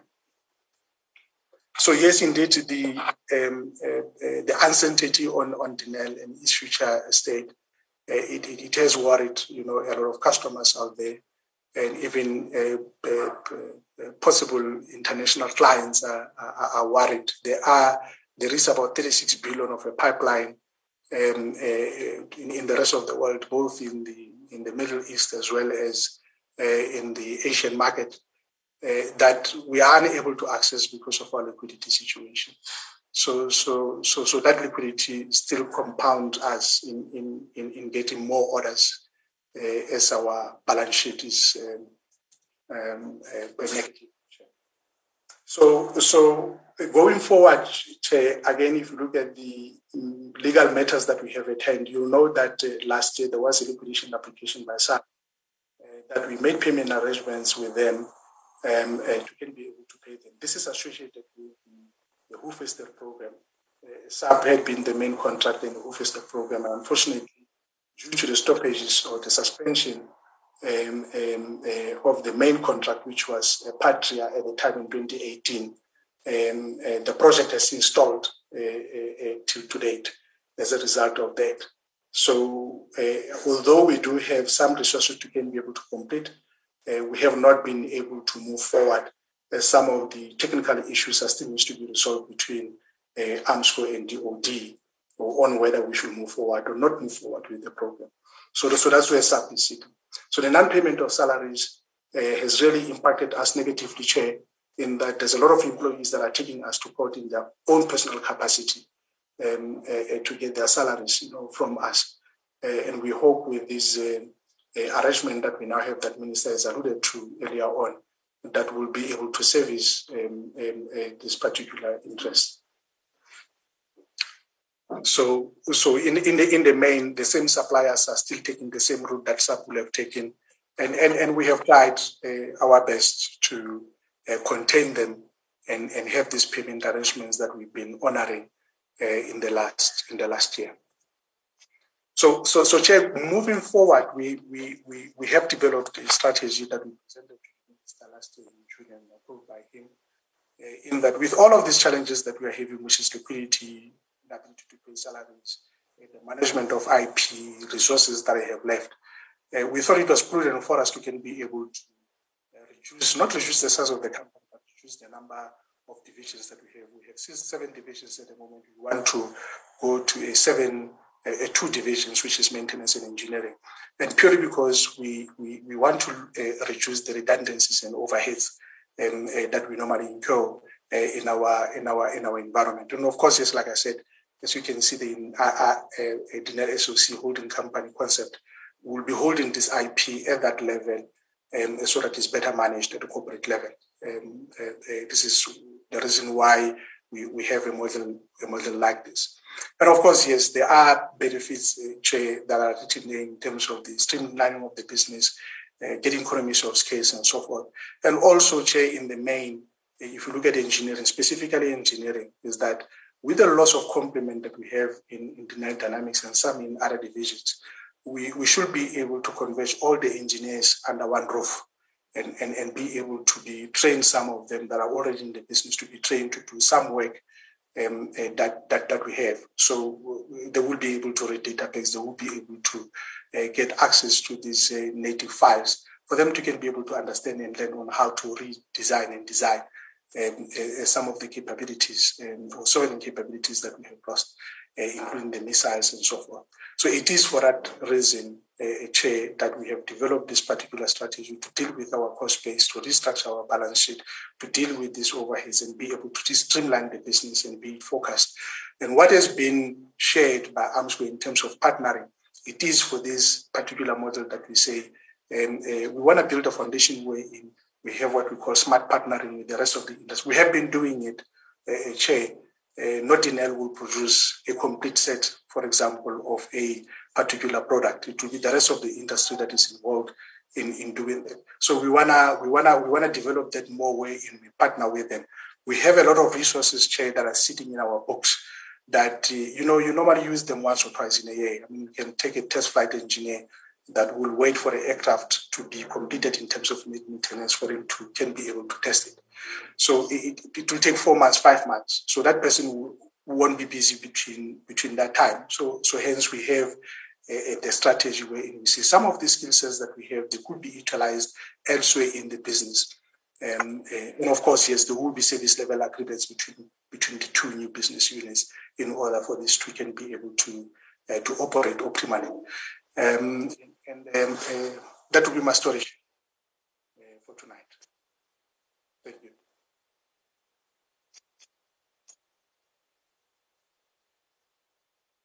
Okay. Uh, th- thank you very much um, uh, for the presentation. Um, uh, elaborate and uh, also in, informing, informative. All right. So, Minister, uh, if you just, just to, to wind up, uh, wind up the presentation. Thank you. I just want to re-emphasize, Chair and members, that uh, is and has been an important part of the sovereign capacity that all of us are referring to. And it's important, as I pointed out earlier, to put it back on its feet, not necessarily in its old and expensive form, but in a lot more lean way, focused on the right areas and with some cash in its pocket to do the things that it needs to do. I think there's a greater possibility of executing some of the ideas that the acting CEO has, has put across. And as he pointed out, there's lots of orders available. Um, if we could just sort out the liquidity problem on the one hand and correctly uh, reattract the skills, which is the same uh, in many of the other SOEs as, as well. The consolidation that you saw on the second last slide into two divisions, I think is an important step forward in restructuring an, an entity affected by state capture. It's important to reduce the costs. It's important to equally uh, find partners within government itself so that this entity can move on to a new phase in its life, so to speak uh, whilst taking into account some of the needs uh, that the Defense Force has, but also do some creative and smart partnering outside. So these are the matters, Chair, that over the next month or six weeks, uh, we as a department will be engaging with the board on uh, now that we have a little bit of cash. But it's equally important that the Treasury finds some way of supporting the direction that we want to go in, and uh, that further discussions with both the Defense Force uh, and Armscor would give us the same kind of focus and alignment uh, that we require in order to go forward. On the question of IP, I think there's been a fair exposure to you about the new protective measures that have been put in place.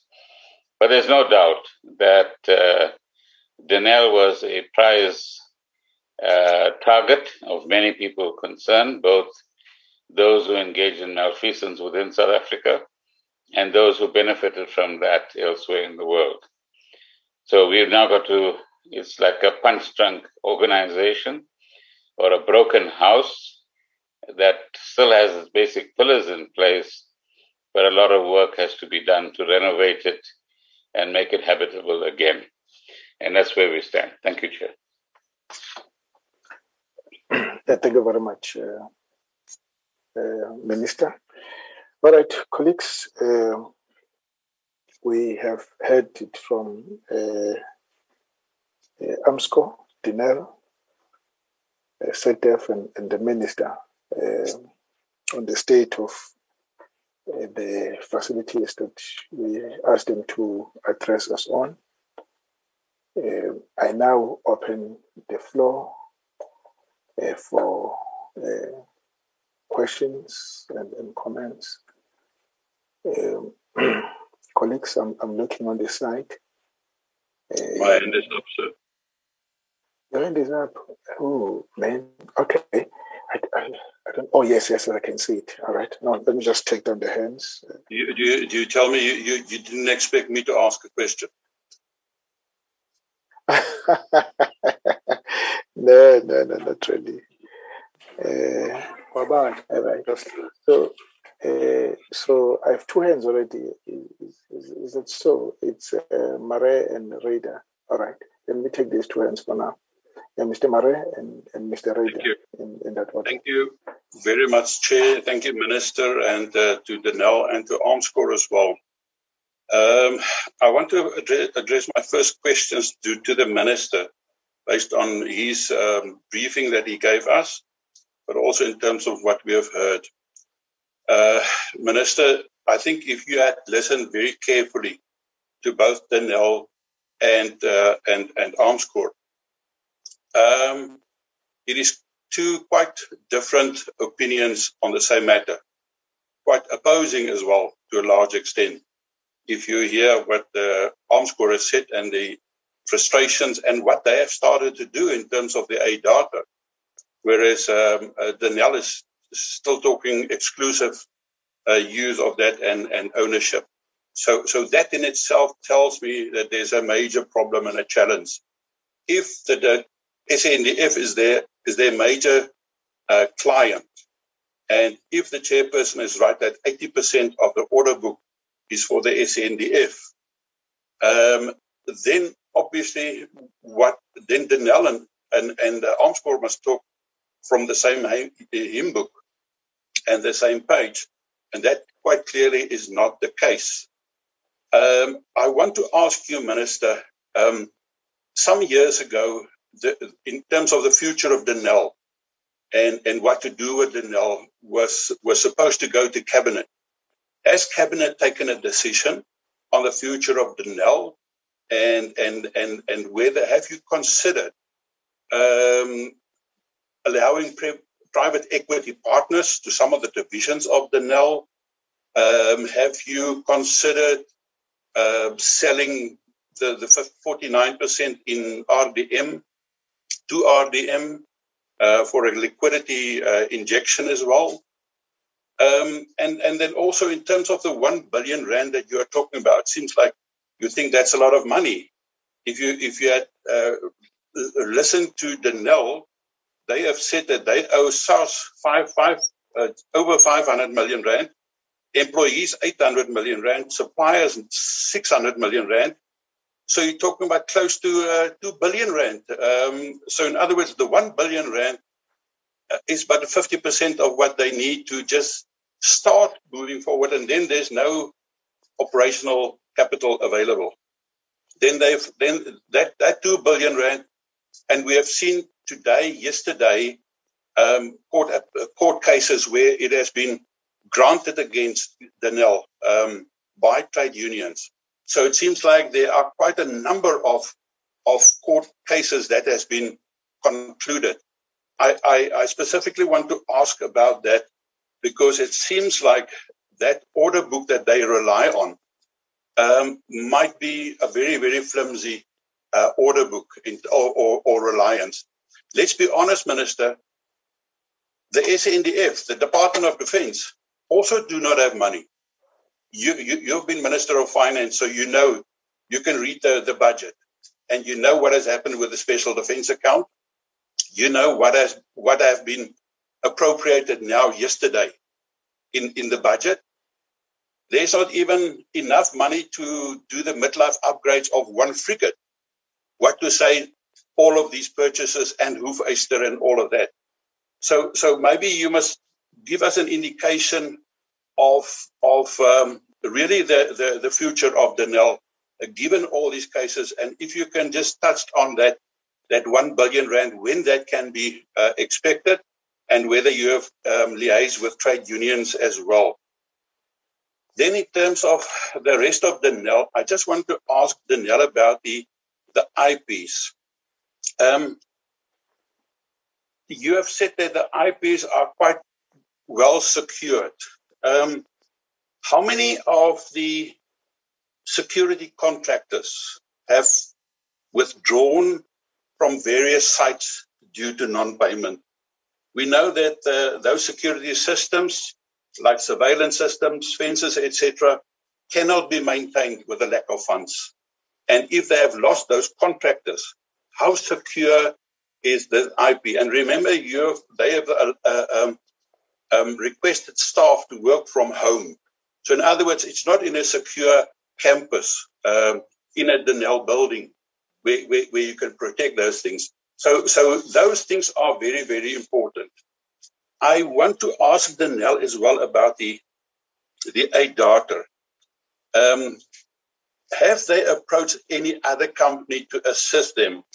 Uh, specifically, you know, have they have they approached people like Hensoldt, Incomar, uh, some of the other local industry um, suppliers and, and producers and manufacturers? Armscor specifically referred to that they have started to work with with other companies approaching them to, to, to manufacture, develop and manufacture the A-Darter. Can, can Armscor give us any indications of who are the companies that they have talked to? I also want to ask about the A-Darter to Denel. Um, that contract with Brasilia um, has been, I think, an, there's been a long overrun. If I if, if if I have my information correct, it should have been supplied long time ago. Are there any penalties on those non-delivery of of those orders? and and and, and to what extent um, is is uh, and what is the amount and how can that implicate uh, you know the, the organization going forward i want to ask the question also about the security and the fact that that the presenter has said that it's to large extent belongs to people who have the knowledge but if my information is right and they've to a certain extent admitted to that that they have lost an enormous lot of engineers. And we know where those engineers are now. They are in the Middle East. They are in the UAE. They are in, in Saudi Arabia. So is it not too late? And maybe, Minister, are we not beyond the point of no return with Denel?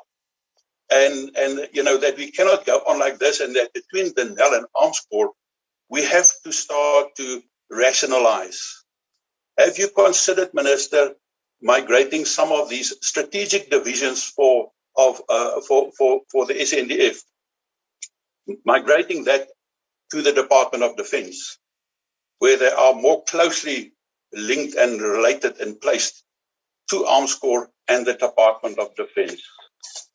Um, I want to ask uh, for Denel. I have seen over the last couple of days, quite incidentally, um, vehicles similar to the Badger used by Malaysia. And I think the turret comes from Denel. And my information is, is that still a contract with Malaysia going on? And, and, and to what extent can that be beneficial going forward? And are there certain commitments at the moment? Um, has indicated that they have settled a court case with Saab. Now, Saab is the suppliers of the Gripen. Coincidentally, I just want to point out to, to Denel, Gripen you spell with one P and not two P's. So maybe it's very important going forward if you want to supply the Gripen stuff. Um, on, on, on, on, on that, um, uh, yeah, can I just, you know, and, and also because if, if we must move forward and supply the missile, remember we are still also talk about the Umkhonto. The Umkhonto is, is also missiles needed by the Navy. So, so um, to what extent can dynamics, with those few people that you've indicated to us, can dynamics, dynamics in, in all practical purposes, can they do something and, and provide information? Um, also, uh, to Armscor, just a question. Um, do will Armscor have enough money to uh, maintain the Gripen maintenance contracts or or go into new maintenance contracts? We know what have, what, what what has been budgeted yesterday, and that is no no beautiful and nice picture uh, for us to look at that. So so that is a major major concern.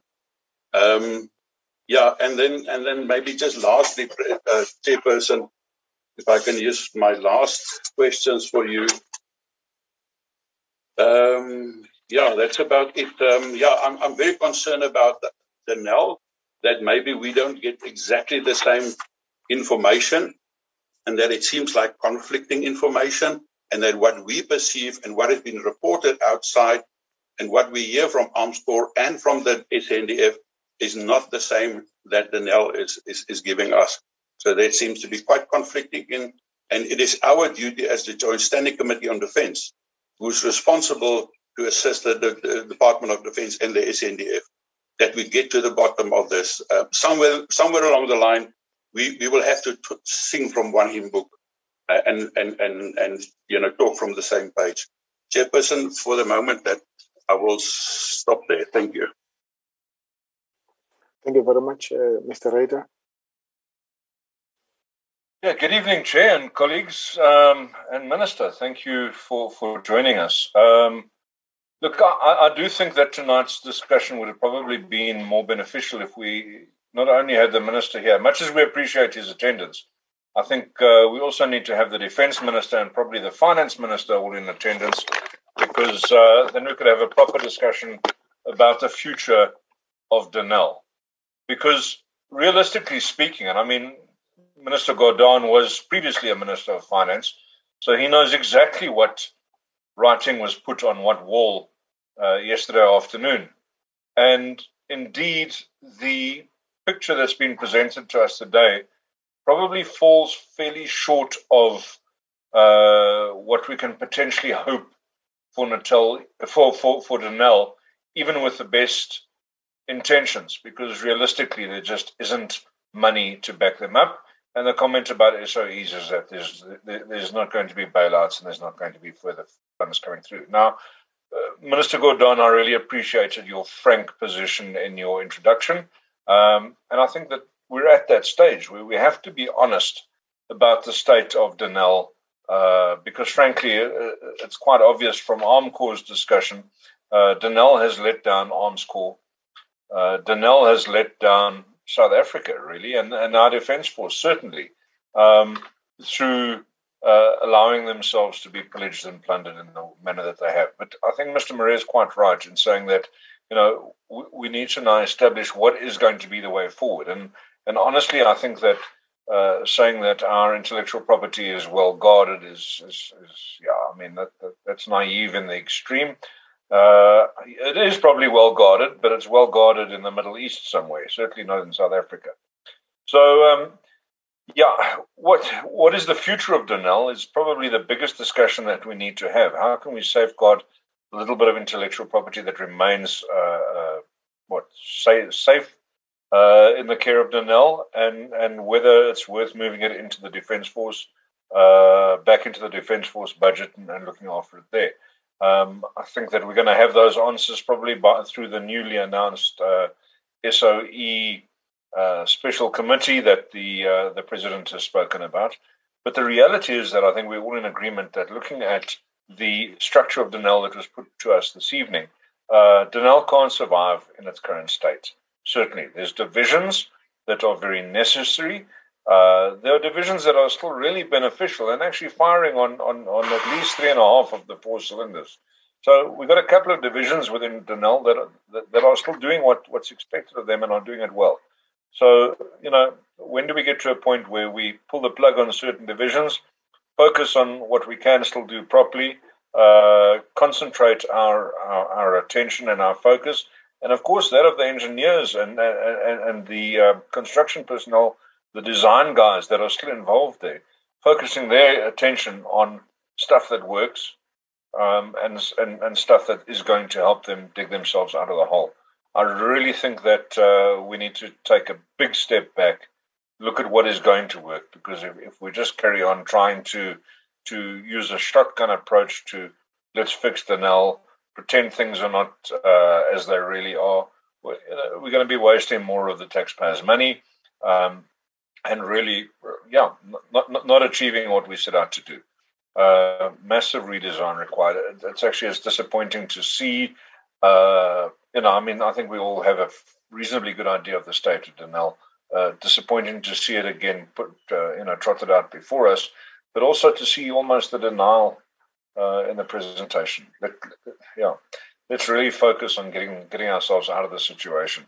You know, obviously that uh, there should be consequences for people that have done things uh, in the past. There, there must be consequences. Uh, but let the Zondo Commission and let the, the SIU deal with those. I think the, the, the point is now we need to focus on, on building something that can work for us going forward. That should be our pressing uh, and urgent focus as we go forward. Um, and but yeah, we, we really have to start being honest with each other. Thank you, Chairperson. Thank, thank you very much, uh, Mr. Ryder. Uh, let me just check if we there's still more hands. All right. Uh, Honorable uh, you're next. Yeah, th- thank you, Chair. Uh, and good evening to uh, everyone in the platform. Chair, maybe my, my first question will go to the Minister of Public Enterprises. One, uh, there's a resolve in terms of uh, relocating Denel to DOD. Is it is it possible to set your mic, sorry, your audio, your vision, your? Yeah, due to network, Chair, I always move. Uh, Okay, no, it's fine. uh, All right. Yeah, all right. Thanks. One, my question. Uh, uh, there's a resolve to move uh, Denel uh, uh, from public enterprise uh, to DOD.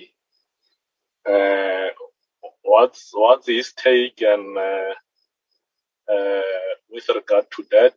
Are there any engagement to ensure that that resolve is implemented? Se- secondly, sec- secondly, Chair, uh, the presentation given by by Denel and the presentations and several presentations that we have received from Armscor. Uh, and I want to agree with uh, Honorable Marais to some extent that uh, these are two uh, presentations that do not give us the same picture. We all get continuously get the picture that uh, says to us uh, uh, uh, in a west west west state uh, than we could imagine. Uh, but today the presentation of uh, Denel uh, seems to be diplomatic, saying no, not all is west. Uh, it's only uh, uh, Denel dynamics where we've got serious challenges. Uh, uh, there's an element of uh, uh, dishonesty, I think, seated where I'm seated. We will not be sure as a committee who's actually giving the correct picture in terms of the state.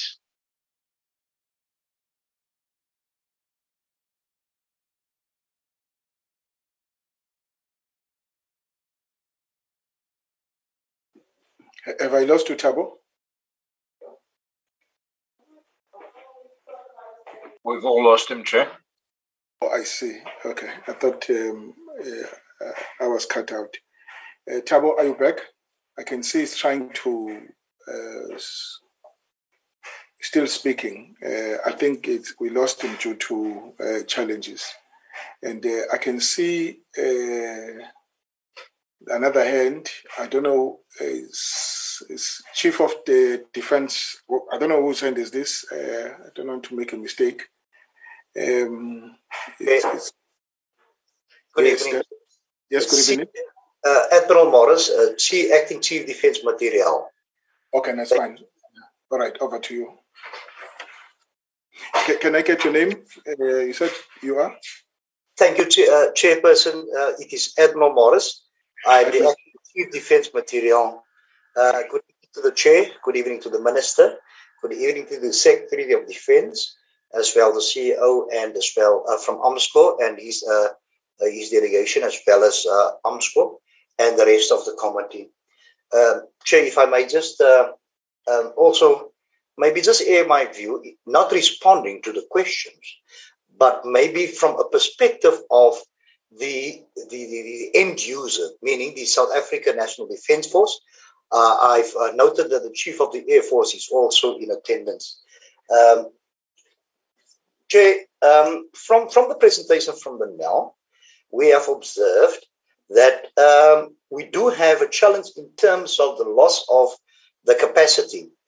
But uh, the capacity uh, and the, the uh, possible IP that has been alluded to, to, to abroad or somewhere else, um, the challenge which we are having in terms of the South African National Defence Force is with the loss of the um, security contracts, uh, and one of the honorable members uh, alluded to the IP, but also to the insecurity or potential insecurity of our hardware uh, at the various Denel premises.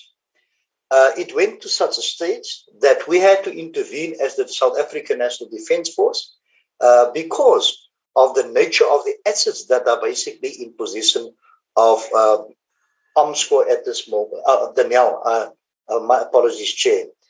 Uh, we are seriously concerned about that aspect, and uh, it is resultant from the uh, non-payment of salaries, uh, inability to pay security contracts.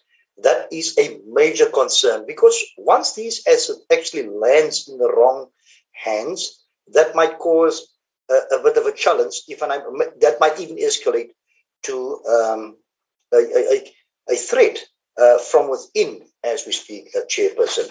So that is one thing. I think we, uh, the, the, South African National Defence Force is very concerned about this, and we have released correspondence to that effect. Um, secondly, uh, uh chairperson, looking at the loss of the capacity from Denel Dynamics specifically, um, we have observed that it was presented by by uh, um, that there is a possibility to extend the life of the current missiles with another two years. That we have discussed. However, if we look at the capacity of Denel to deliver on the current A-Darter missile, the Umkhonto, the Ingwes, etc., etc., chairperson, um, we are very doubtful if Denel Dynamics, even with partnering, even if they have the data packs, will be able to deliver hardware, meaning missiles, to the South African Navy, the Umkhonto missile, the South African Army, as well as the rest of the missile family at this moment. We are co- concerned about that because that touches on the very same nerve of the edge of the protection of the South African uh, airspace, which is the mandate of the chief of the Air Force and the chief of the and the uh, maritime domain, the chief of the South African Navy. It, it we have a view that we will have to be we will in the maritime domain if Denel cannot provide us with the with the Umkhonto missile, um, which uh, Honorable Marais has alluded to. Um, if we do not receive or do not have Umkhonto missiles anymore, once again, we will be dependent on the um, the, the, the, SSM, the surface to surface missile of uh, SSM 40 from abroad, which comes at a real expensive uh, uh, cost to the Department of Defense. Department of Defense. Maybe to elevate the, the situation a bit, um, Chairperson, uh, it must be noted that um, the Defence Force has been subjected to to many uh, uh, baseline reductions, slant budget cuts. There is an understanding for the fiscal pressures uh, on national treasury uh, from other environments in other departments. That is fine. But the challenge is if the Defence Force is not capa- is not um, uh, um, capacitated or not capacitated actually does not receive an increase in the baseline for capital acquisition, as well as technologies, as well as the maintenance and report, as well as technology funding, uh, Denel can be revived as much as we so wish to, uh, because um, it, there must be a balanced approach that needs to be followed between the funding of the Defence Force to actually, actually expedite the uh, special defense account uh, projects uh, or the funding that's there, as well as um, the, the rest of the funding. Maybe to allude to something else, which we are very concerned about. We have, um, uh, we have um, been informed, and we do have copies of a 1992 document, which is in Afrikaans. My apologies, uh, chairperson and members of the committee. That specific document was called a separation agreement. We call it a sharing agreement, which speaks to three options if a situation like uh, Denel is finding itself in right now. It actually proposed many, many moons ago that Denel, uh, there will be three options. One, to be liquidated. Number two, that the remainder of Denel be transferred back to the National Defense, or to, to, to, to the Department of Defense, as it's been stated. And number three, an injection from National Treasury. That was the three options um, that's basically in that document, which is still um, uh, still in force, um, and it can be contested possibly in a court of law. Lastly, Chairperson, from, from ourselves at this moment, or from, from, from ourselves, we need to understand that these things um, uh, basically links up to the incapacitation because we are called on anytime, uh, Chairperson, and we need hardware and we understand the circumstances, but we are in a predicament as we speak. I thank you, Chairperson. I submit. Uh, th- thank you very much um, uh, for that. Um, I recognize uh, the Deputy uh, Minister uh, who has just uh, joined joined us. I don't know how much of the discussion was he able to uh, catch, uh, but he will indicate when he's, he wants to um, uh, say to, to make his remarks. And DM, you are welcome, and I will hear when you want to say something. Uh, from you. Okay, uh, Mr. Mmutle. Thank you very much, Honorable Chair. Thank you, and committee members. Thank you. Thanks, dear. Uh, Thabo was in the meeting and the system still on the platform. Thabo? Oh, yeah, thanks, Chair. But this is the, the disadvantage of being a villager.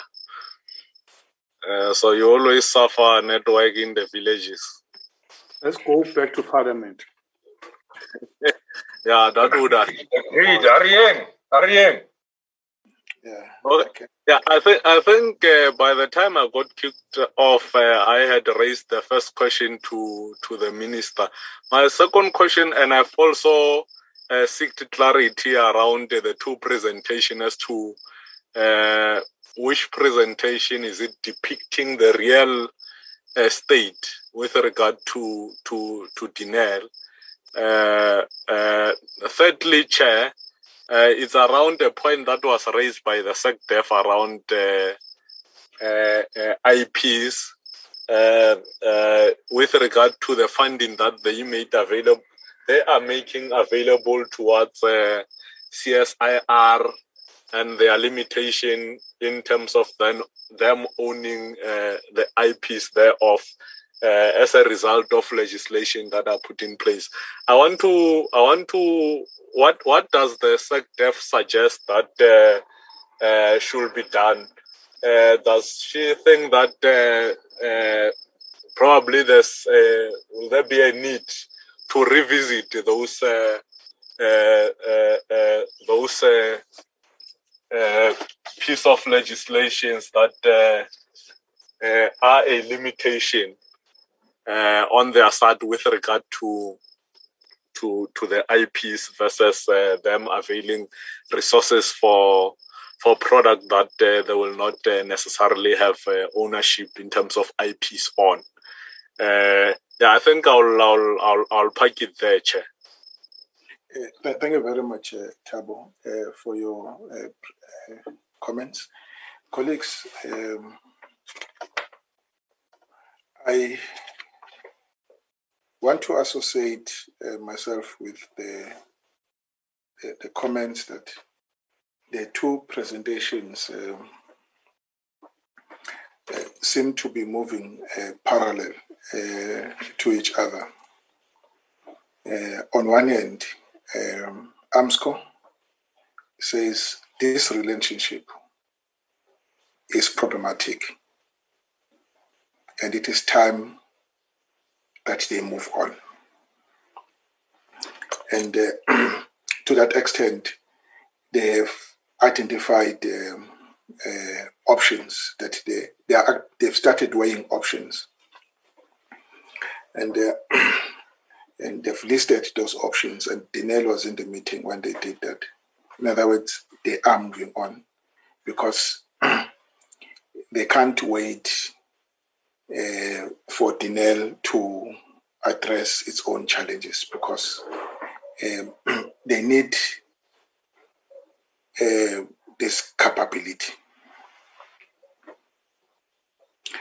It, it, it seems to me that Denel is in a state of denial. Uh, they seem to be refusing to accept that um, uh, it's uh, the DOD's major client.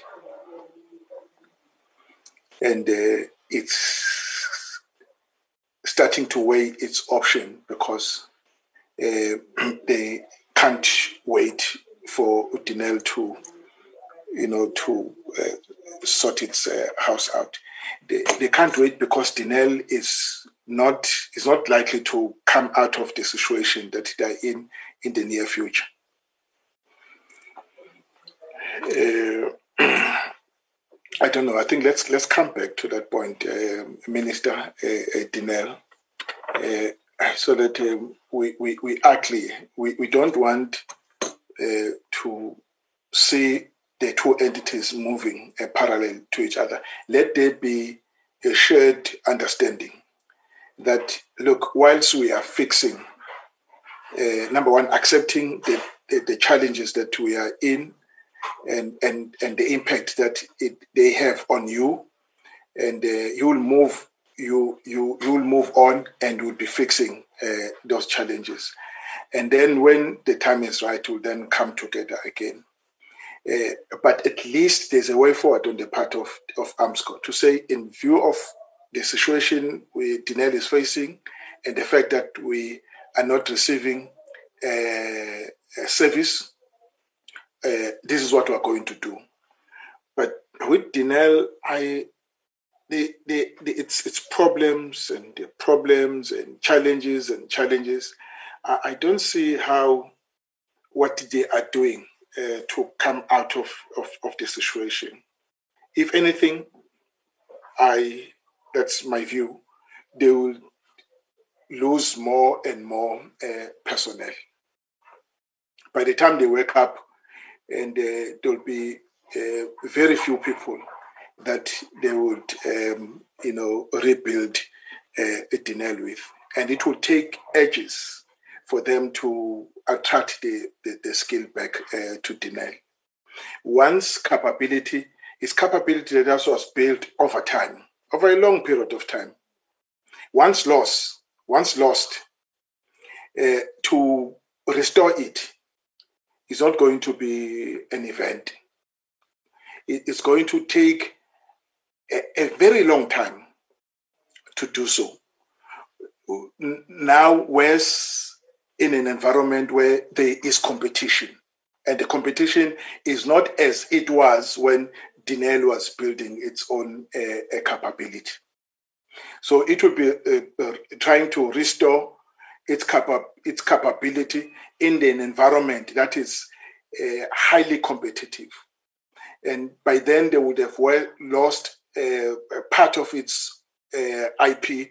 Like you said, it's in the head of some of the people, and um, they've gone away with it and the horse is already bolted. Yes, you are now trying to come up with the restraints of trade, but the horse is already bolted. Uh, those people are out there. You know, uh, they've left with this, uh, uh you know, knowledge. because you you could not uh, you know manage it at a time when um, those people were uh, in your employment. So these are the challenges that we we, we, we are facing. And the minister, uh, maybe if you, you you come in on, on on that part and also deal with the questions that the other colleagues have actually uh, raised. Uh, thank you, Chairperson, and thanks to the honourable members for the issues they've raised and for, I don't know what his title is, but Mr. Morris or Chief Morris. Uh, Admiral uh, Morris. Admiral, okay. I didn't get that. So uh, forgive, forgive my disrespect. Uh, I'm just an ordinary mister, you see. Um, so let me start with what you said, Chair. I, I see we could have said exactly what you said about many entities that were impacted by state capture, corruption, mismanagement, theft, and many other phenomena. So some have uh, begun to be placed on the road to recovery. Some are struggling. So if you take uh, some of the rail entities, it's, it's tough, but nonetheless, uh, the minister concerned there is opening up uh, lines for commuters uh, after many years of, of trouble in that environment. And uh, what I would say is be a little bit more patient with us. Uh, we will be getting uh, assistance from the SOE Council and the private sector component. They are also helping, excuse me, to bring in uh, financial analysts and uh, turnaround specialists to provide assistance to us. And uh, as I said to you earlier on, recovery from state capture and uh, trying to put a broken house together again, uh, which Mr. Marais doesn't make any reference to, is hard work and it's tough work. The second point is that at this point in time, I don't see the two presentations as contradictory, forgive me. Both describe uh, the shortcomings of Denel. Both uh, describe the fact that there are certain needs that the SANDF has, and that contingency measures or strategic measures will have to be put in place in order to meet the needs of the SANDF. And I think that is uh, already happening and has been happening for some time. And uh, what we want, all of us, is an SA, SANDF that is modern, that is uh, fit for purpose in the modern environment, as the Admiral was pointing out, and the Armscor colleagues as well. And uh, that should be the objective that we want to actually work towards. Um, if Denel had cash tomorrow morning of say three or four billion rands available for operating capital, we'll be talking a different story today. But that is not available. And Mr. Marais, I know a billion is, is a pittance compared to the numbers that you've added on. I understand that. Uh, but it's a start, excuse me, for where we need to get to. And I think Mr. Ryder, uh, Chairperson, gives a much more realistic uh, perspective on Denel, where he says, work with the things that uh, still have capacity for the future to go on operating and evaluate whether you want to still be involved in areas that have been badly damaged. And at the same time, um, we've got to work out with the uh, Armscor colleagues and the SANDF colleagues and the Minister of Defense and the Deputy Minister of Defense and ourselves will be engaged in that dialogue um, as to what can strategically be, inverted commas, outsourced and what is it for sovereign reasons that we want to still build uh, capacity amongst ourselves. Uh, Admiral liquidation is not on the on the on the table at this point in time, although some would like to see that happen. And uh, I think we need a few more discussions amongst ourselves, and then we can come back to the joint committee or standing committee on, on, on this particular matter. So let me, uh, Chair, uh, respond to some of the specific questions that the honourable members have raised. Uh, what position has Cabinet taken? I mean, we've all been given uh, a mandate to restructure and reposition with the help of the SOE Council as many of these entities as we can. And, but as you heard the Minister of Finance say, and those are positions that we've taken, that we also have to evaluate whether we need all the SOEs that are currently on our list as a, as a country, and which of them need to be consolidated, which of them need to find their way out of uh, existence, and which of them need to continue and be strengthened in, in some kind of way. So those are issues, Chair, that uh, we will have to deal with as, as, as we go. And that will include, as we have done uh, with SAA, but uh, with many others as well. RDM is a, pri- private equity partner. Hensoldt is one as well, uh, with a majority shareholding. And so if you run down that list, you'll see that uh, there are many uh, initiatives in this regard that have already taken place. And perhaps, as you correctly point out, Mr. Marais, uh, more of these initiatives need to be taken, and that's something that we'll be looking at as well. You call the order book flimsy. Uh, I don't know. I'm not familiar with the order book.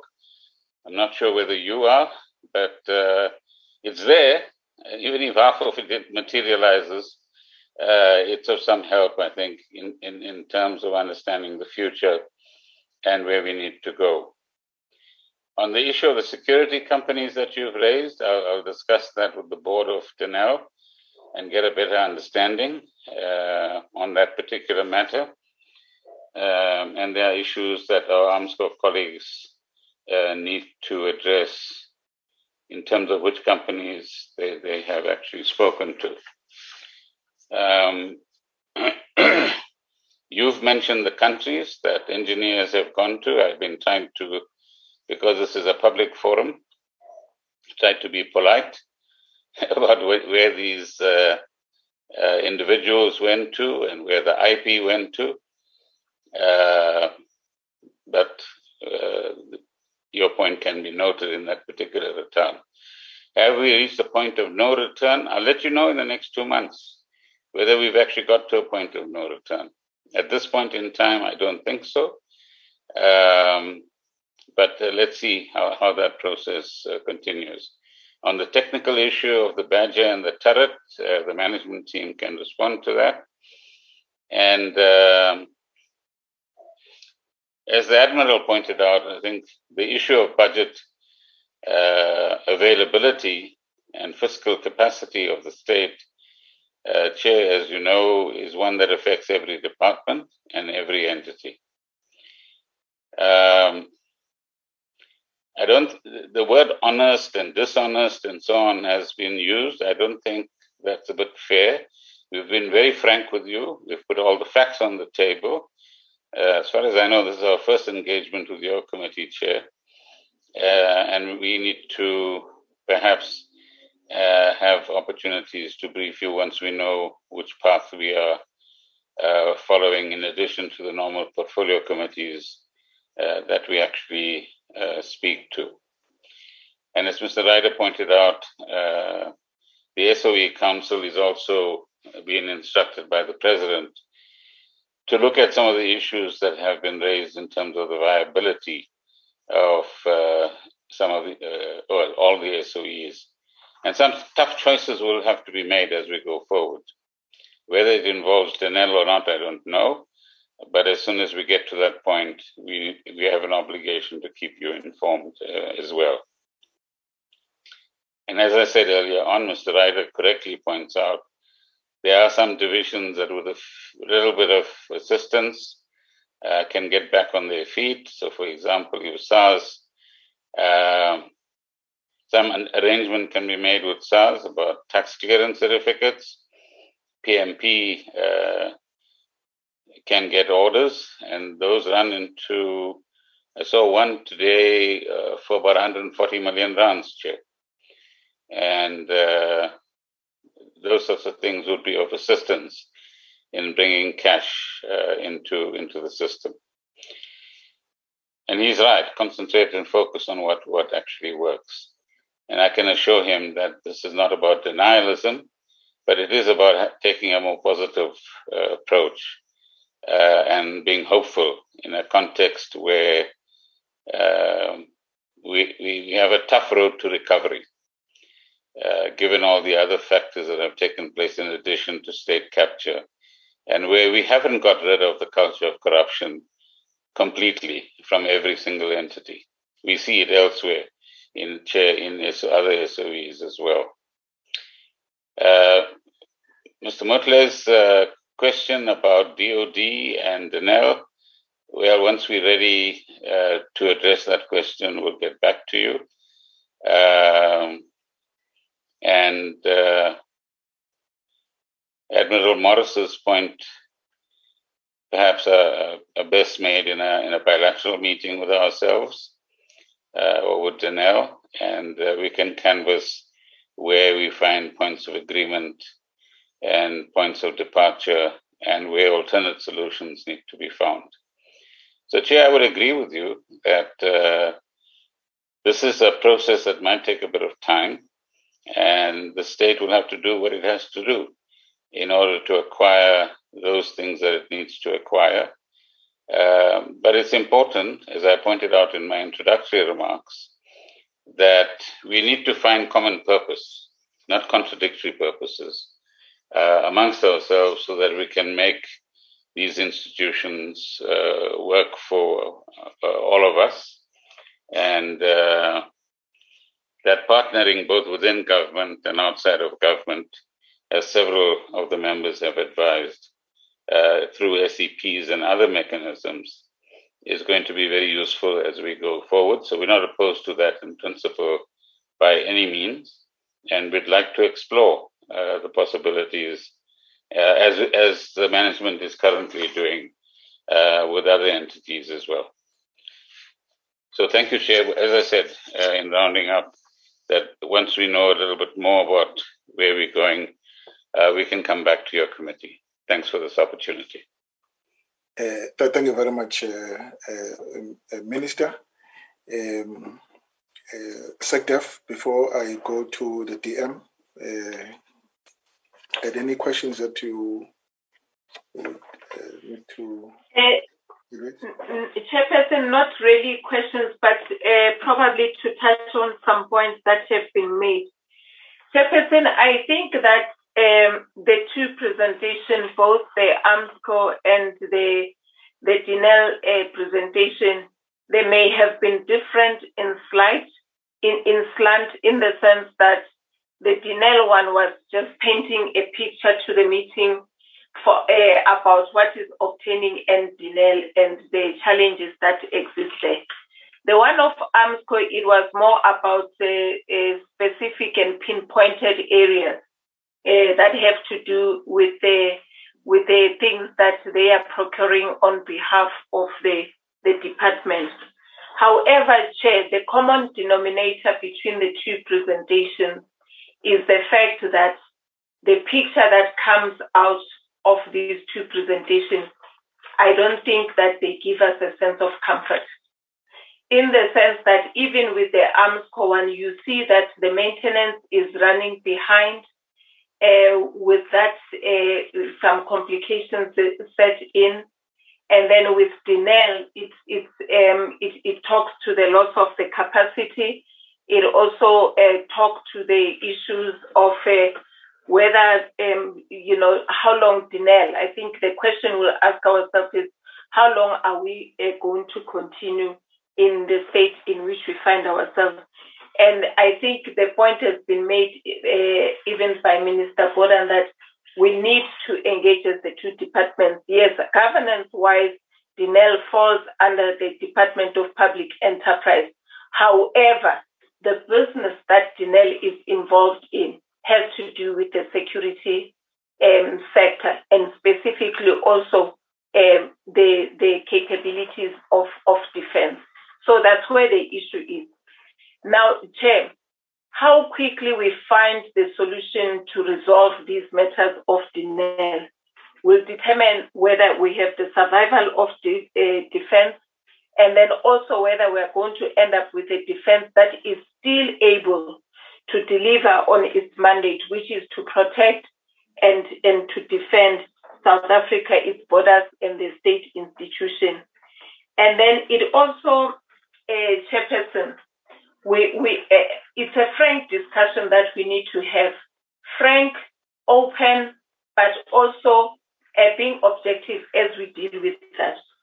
If we look at what uh, the issues that we are we are trying to deal with, they have to do. Money is but one of the things that can help us move forward on the issue of Denel. However, we have seen, I think, when the, their acting CEO was presenting on the human resource capacity they have. Now, if those people have left our shores and they, their knowledge has been imparted to the countries that they've gone to, to what extent can we even rely that if we had the money and we said come back, how are they going to be uh, of use to us? Uh, and, and probably those are some of the the, the, the questions that we need uh, to talk about. I am also, Chairperson, very nervous about the speed with which we are going to move in trying to find the solution to Denel. Because if we are not uh, careful, we may end up with a, a situation where we are not even so sure whether we'll be faced with the potential of having to look for strategic capabilities from elsewhere outside the borders of South Africa. And I think from a security point of view, it is something that is, is, is going to pose a lot of challenges uh, because we can't be a country and still rely on strategic capabilities to be sourced elsewhere. Yes, there are some that we can still source maybe from the broader South African defense industry. But there may just be some that we will lose and we'll have to source them external to the borders of South Africa. And those are the things that we, we, we, we need to uh, talk about.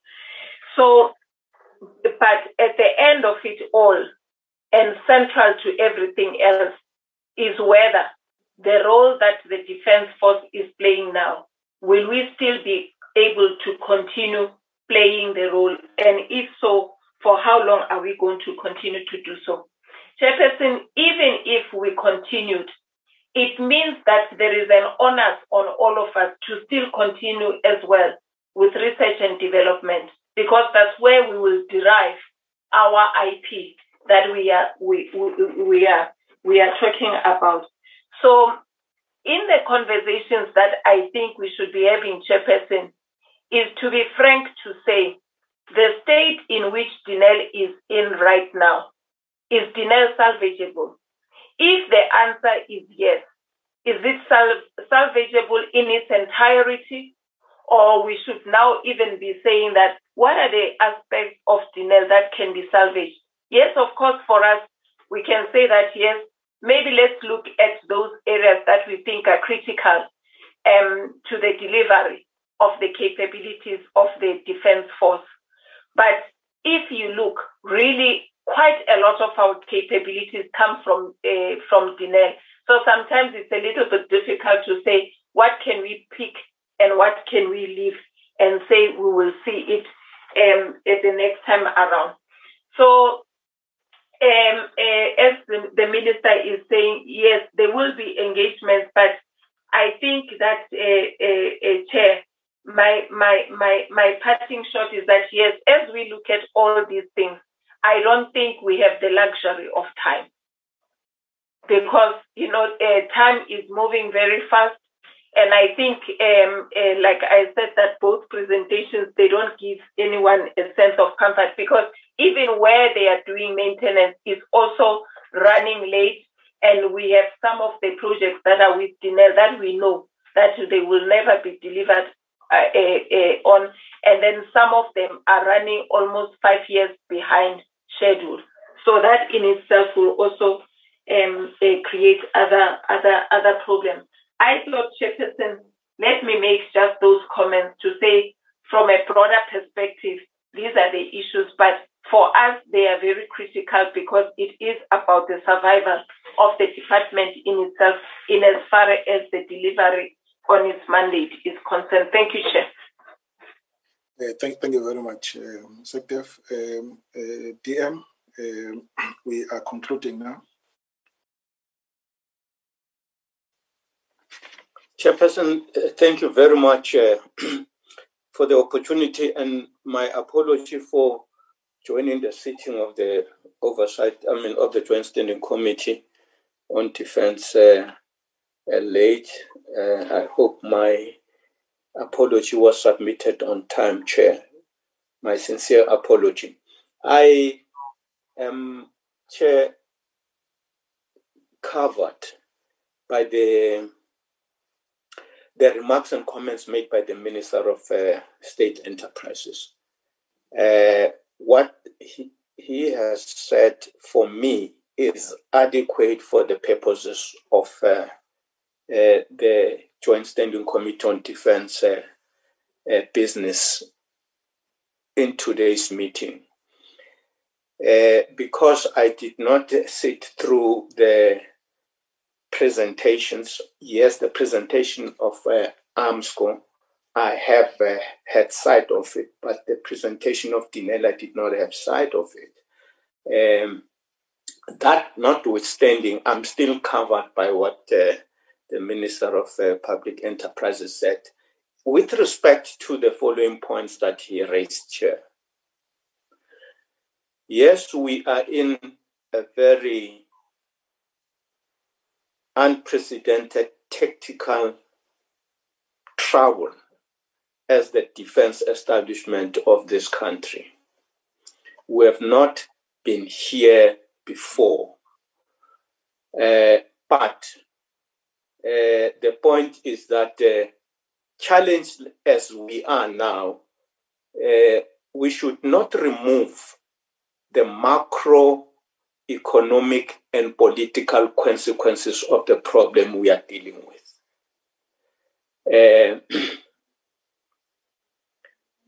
Because as through your chair, as we all know, the industry we are talking about in its genesis in this country was a highly political development. It was a highly political development because it was an intervention to buttress a highly political program the country was embarking upon. And it shall always remain that way, that we cannot divorce the place of this industry in our national affairs from our political agenda.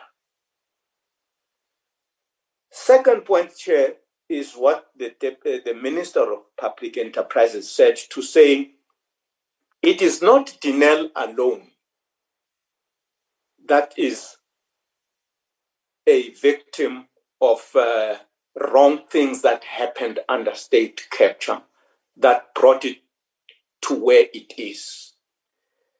There are other state owned enterprises that, as he has said, are going through the curve of being stabilized and to give them the opportunity of clawing back the capacities that they had before. Government has taken that stance for a very good reason, and the reasons are strategic. Because it would have been easy to say liquidate and the same principle, in my understanding, would apply to what we are discussing our arms industry and the state owned enterprises that have constituted the backbone of our industry. To say uh, liquidation is it's an easy it's an easy you know option that uh, we can think of uh, uh, confronted by the situation immediately. But if you take things in their totality, you may find that uh, just as with the other uh, state-owned enterprises, you can only cut your nose to spite your face. The third point, Chair, is that uh, the Joint Standing Committee on Defense mandate and responsibility for Parliament is to make sure that our defense organization is always fighting fit. And here the issue is what capabilities of the South African National Defense Force are being compromised by the state of the defense industry, and in particular, these state owned enterprises. Um, the, the answer to that, of course, is to say the earlier strategy of saying South Africa's defense industry can be kept humming and in good health from orientating it towards external markets, not the domestic budget of the South African National Defense Force. It's still correct, that strategy. It can work and it has worked. That Denel is where it is today. It is not because of, uh, you know, Denel not uh, not being able to make business sense as an enterprise. It is because of things that were uh, totally not business, uh, uh, subjective, uh, you know, uh, interest that created the problem. But the, the second point to the Joint Standing Committee on Defense is that for the South African National Defense Force to fight, to be in to be combat ready, the way constitutionally we are obligated. This is a constitutional obligation. It is there. You can read I mean, the sentiments in the constitution, what the founders of the of, uh, of our democracy thought about our defense establishment. My point is that there is now also, coupled with keeping the industry running by orientating it towards external markets, the, the allocation of resources to the, to the military organization of this country itself has to be to be turned around. It, because even as these capabilities, the missile systems that you are talking about that we're able uh, to produce, and many other systems, they can be there. But if government does not give the South African National Defense to acquire them, the capabilities of our defense force would still be problematic as they are. So the budget allocation of our defense force has matter of urgency. They, it must bounce back and it must be turned around. Otherwise, the capabilities we had uh, uh, will be lost as uh, it would have been shared with, uh, with the meeting this evening. Uh, in conclusion, all I think from my side, Chair, I can say is that from the ministry, we will insist to make sure that the two entities, the two organizations, they meet Armscor and Denel in the context of the spirit of the Joint Standing Committee of Defense this evening and work out a plan that will help to get us out of where we are. Speakers have spoken to very many concrete things that they've commented about. I don't want to quote there, but uh, the two enterprises must meet, and after they have met, we should come again as the two ministries, the Minister of Defense and the Minister of uh, Public Enterprises, to endorse the way forward that would have been put by the technicians. That's what I can say, Chair, to the committee through you. Thank you very much. Uh, th- thank you very much, uh, uh, DM. I think we have exhausted the, the, the, discussion, at least for today. but we will have to do a follow up on some of the issues. One issue that we need to do a follow up on, which um, we request the department to be both departments uh, to be seized with, is the review of the uh, Intellectual Property Rights Act. Uh, to once again put uh, Armscor uh, in a position where they become uh, the custodian of the DOD's um, intellectual uh, property. Um, they've been doing a good job in maintaining that capability and keeping it up to date. But with the act that has been, uh, uh, with this act, they are uh, losing uh, this uh, capability. I think the CEO mentioned that the capability that was there before the act came into being is now suffering from its obsolescence. Um, so, due to the changes that came about as a result of this legislation. So, let's review it and uh, so that uh, we quickly address this uh, uh, uh, two, this, this issue. And two, we all agree here in this meeting that um, a, a capable defense industry it's a key element of the country's uh, uh, defense uh, capability.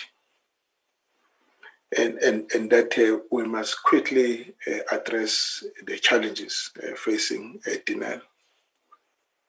Um, if the, the, Minister of Finance was saying we need to review those the, SOEs, see which one we keep, uh, which one, which one, which ones uh, we let go. This one we must keep.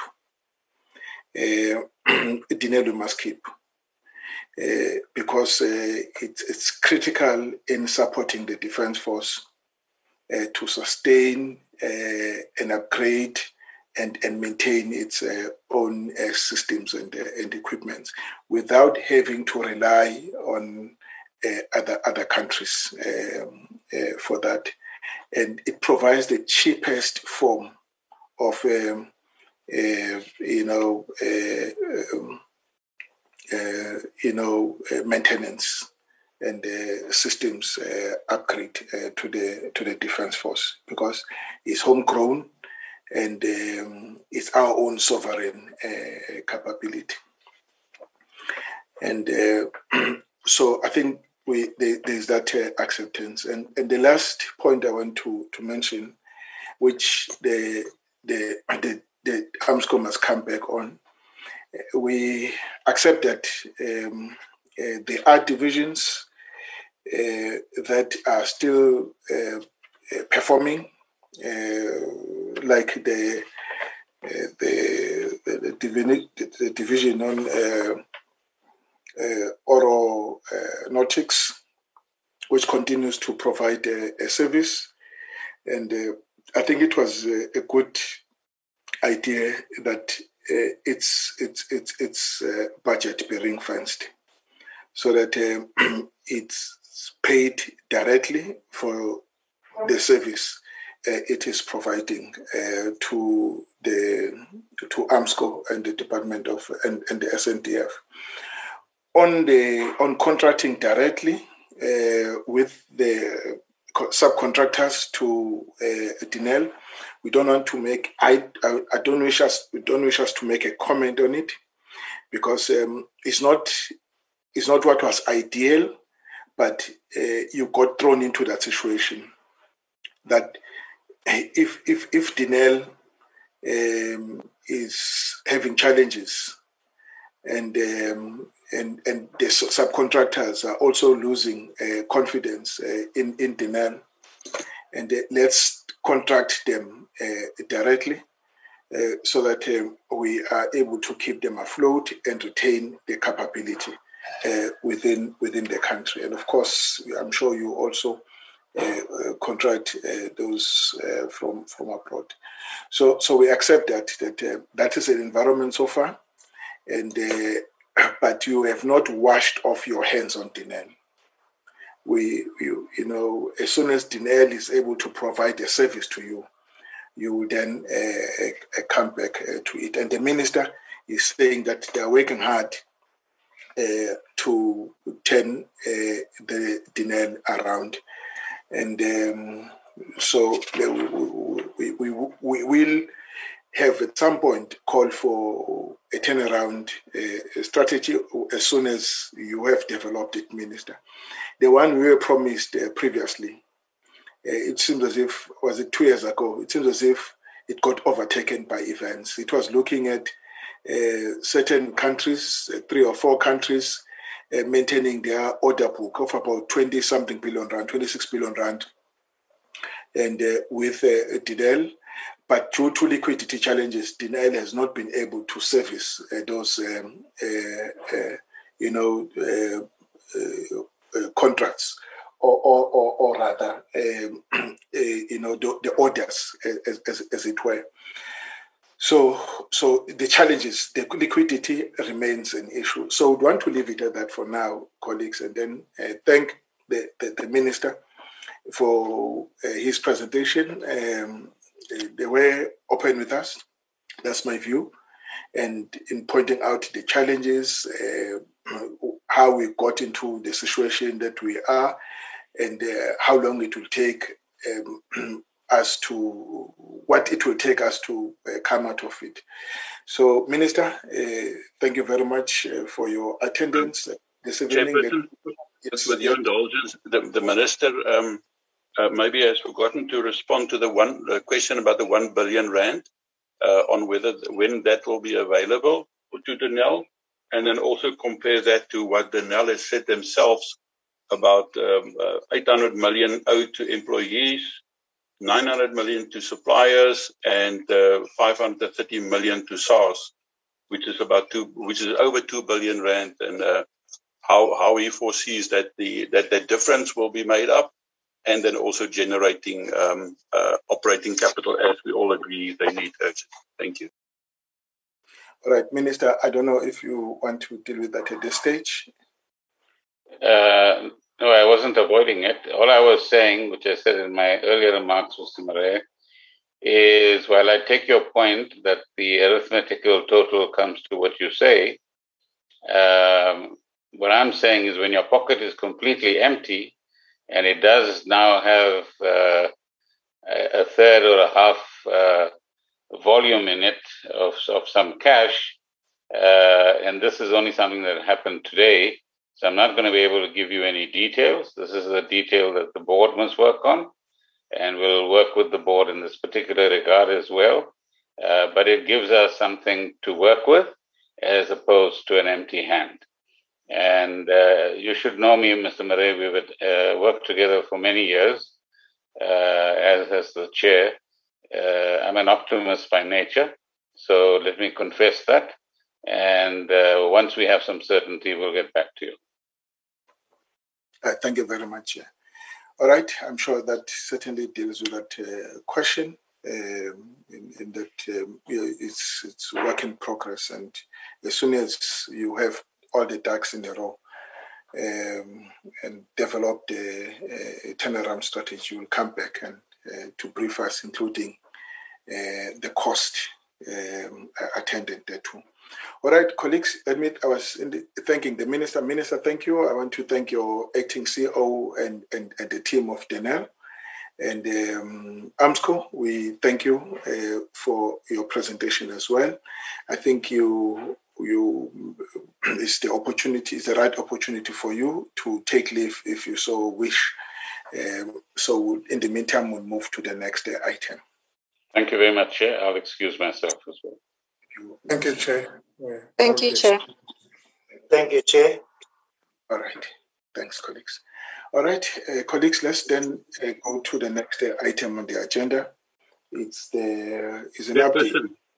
Chairperson, can I, can I just say, uh, I mean, this has now been a very, very tough nearly three hours that we've had. And, uh, and I think it's something that we know that is really going to the heart of, of the National Defence Force and the security and the integrity of South Africa.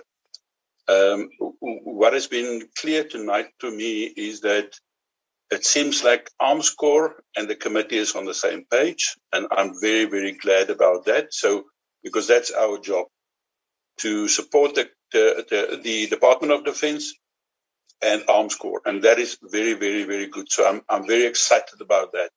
However, um, when when we listen to even the, the Secretary of Defense and Armscor, um, we don't have time to have much longer discussions.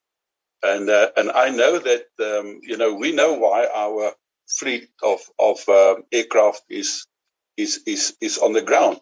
We know why our frigates uh, is not on the water or, or out on the seas. We know what is going on, and uh, and obviously our obligation is to see how we can influence the direction that that that Denel and Armscor must take. Um, because you have said it quite rightly, and I fully agree with you. If we then need to to pay the suppliers directly, that means Armscor.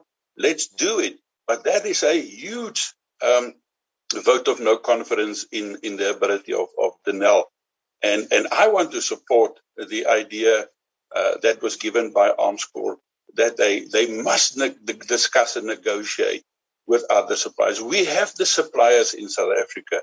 And by sticking with Denel and not progressing in any way, whether it's the A-Darter, whether it's the Umkhonto, whether it's the, the service agreements with, with the, um, you know, in aeronautics, uh, or, or the, replacement of the, um, of, of, of the Ratel, you know, it is, it is a, it is a situation that we cannot, we, we cannot go on like this. Um, we have to do something now. We cannot do it in six months or in a year's time. Then it will be too late. So, from my side, thank you on that. And I think we must, as a committee and the Joint Standing Committee on Defence, must have that constantly on our agenda going forward because we are now sending our soldiers to, to Mozambique. And we know that they haven't got the equipment support to do that properly. All right. Okay, colleagues, uh, I've asked us to move to the next point. Thank you very much um, for those comments. Uh, the next point is just a briefing on the. Um, uh, where's my agenda now? Uh, the uh, the investigation into the allegation of uh, food poisoning um, so, uh, Secretary.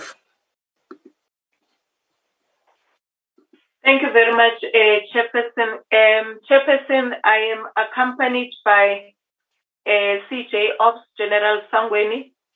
He's going to be uh, talking to this matter. And maybe just as a way of introducing Chair, just to say that there were two investigations that were conducted on the matter um, General Sangweni will talk to it. The first one was by the department itself, uh, just to follow up and find out what uh, uh, what the real situation is and uh, what is the status of everything. Then the second one, uh, the minister interacted with the portfolio committee, and after that, then she mandated the uh, the military ombud to actually conduct an investigation. And then I think that uh, maybe after this, chairperson will take it in the discussion, but General Sangweni will, will talk to, to the issue itself. He's going to talk um, to it without any presentation, and then um, and then from there we'll have the discussion. Thanks, Chair. Uh, Chair, I, I, uh, I don't know how uh, how how is this presentation uh, going to be different from the presentation uh, he gave us uh, previously? Uh, that um, made us to request um, an, an, independent um, investigation into the allegation. Uh, but uh, uh, Chief, what you call General Sangweni, let, let me hear what you have to say, if there are any fresh details to it.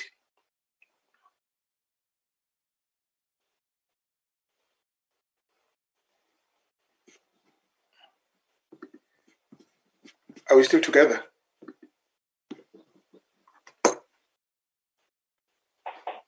General I see he's linked chairperson, but he has not uh, unmuted his mic. Oh, I see. Uh, okay.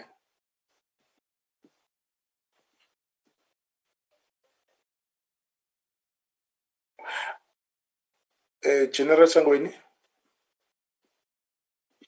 Or Secretary, what, what day is? Uh, over to you, sir. Uh, thank you, Chairperson. Good evening to all the members of the committee and um, the Secretary of Defense, the Deputy Minister of Defense and Military Veterans. Um, as the Secretary of Defense, Defense has indicated, um, the Chief of SANDF directed me to uh, provide feedback um, on this matter. Uh, but I'll start from the position of um, seeking or requesting the committee for a correction on your agenda. Uh, in the agenda, I see it is reflected or is captured as uh, investigation on um, food poisoning uh, for the soldiers in Mozambique.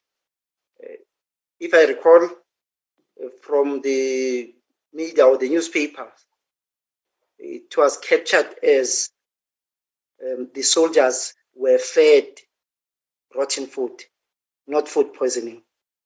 And uh, I'm speaking this from the position that's what we we had to deal with, and rightfully so.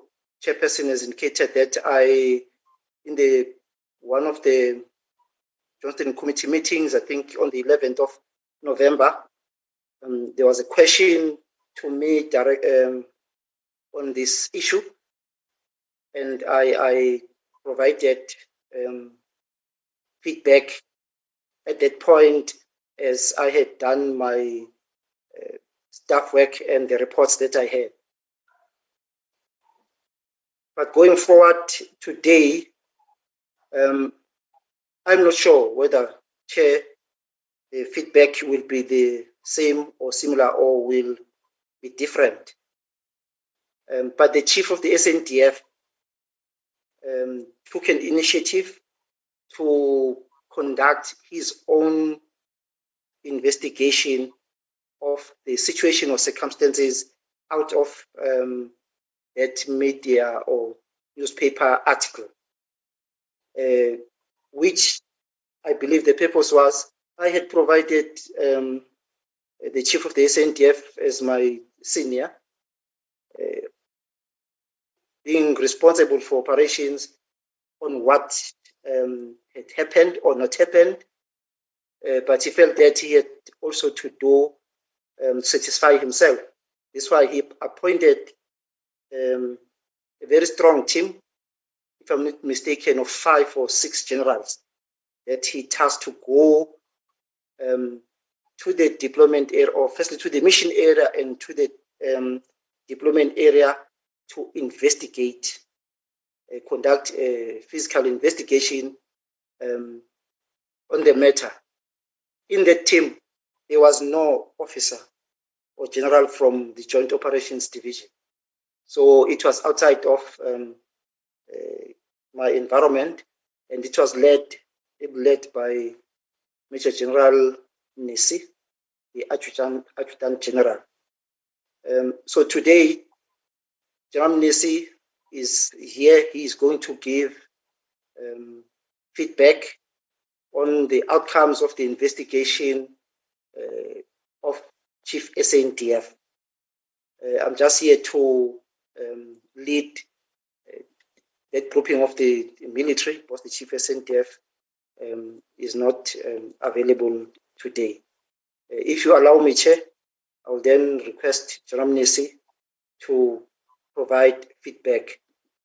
But before that, um, the Secretary of Defense has indicated that, as you correctly said, that you had um, directed her as the committee to task um, the military ombud to do an investigation. The brief that I can provide is that military ombud has finished um, me with an instruction that they needed to do an investigation. And um, part of the investigation was to interview relevant and identified and responsible officials um, at joint operations. With one of them being myself, I underwent an, um, an interview or investigation on the entire process of the operation of Operation Vikela, inclusive and particularly on the uh, issue that was at hand, and also my chief director's uh, operation, the general officer commanding operational headquarters, and additionally, then they went to the uh, investigating team of Mr. Ombud, went to the mission area and to the deployment area for, if I'm not mistaken, for a full week or more. They went particularly to the areas where it was uh, thought that the, the, allegations or complaints came from. And they uh, conducted their work and came back. At this stage, I'm not, uh, I'm not sure where they are with the report because that is a report of the Minister of Defense. But I wanted to confirm that they did commence with their work and um, they investigated Joint Operations Division responsible officials as well as went to the deployment area. They were provided all the access that they needed. But Chair, with that, I request um, that I call upon General Mnisi um, as a team leader of the Chief SANDF um, investigative team to provide uh, feedback uh, thus far. I submit, uh, Chair. No, no, thank you very much. Uh, Secretary, please, uh, can you intervene? I don't know how you want us to deal with this. Um, uh, my, my, view was that uh, we, the, the, minister has um, instructed the the, the ombuds uh, to uh, conduct an investigation. Um, I'm sure in investigating, like the general is saying, they will interview them as well, and in the end, incorporate uh, all the views, um, weigh them up, and then make a determination. Uh, are we not preempting um, the discussion uh, right now? And the, on the second point that the general raised, general, maybe we have read different articles on the matter. Uh, for example, there's one um, I have before me um, special forces deployed from South Africa to Mozambique have suffered a diarrhea breakout after consuming uh, rotten food and washing it down with uh, dirty water and something. So it's, it's food poisoning in that sense. Uh, that they reacted um, to, to, to, to it.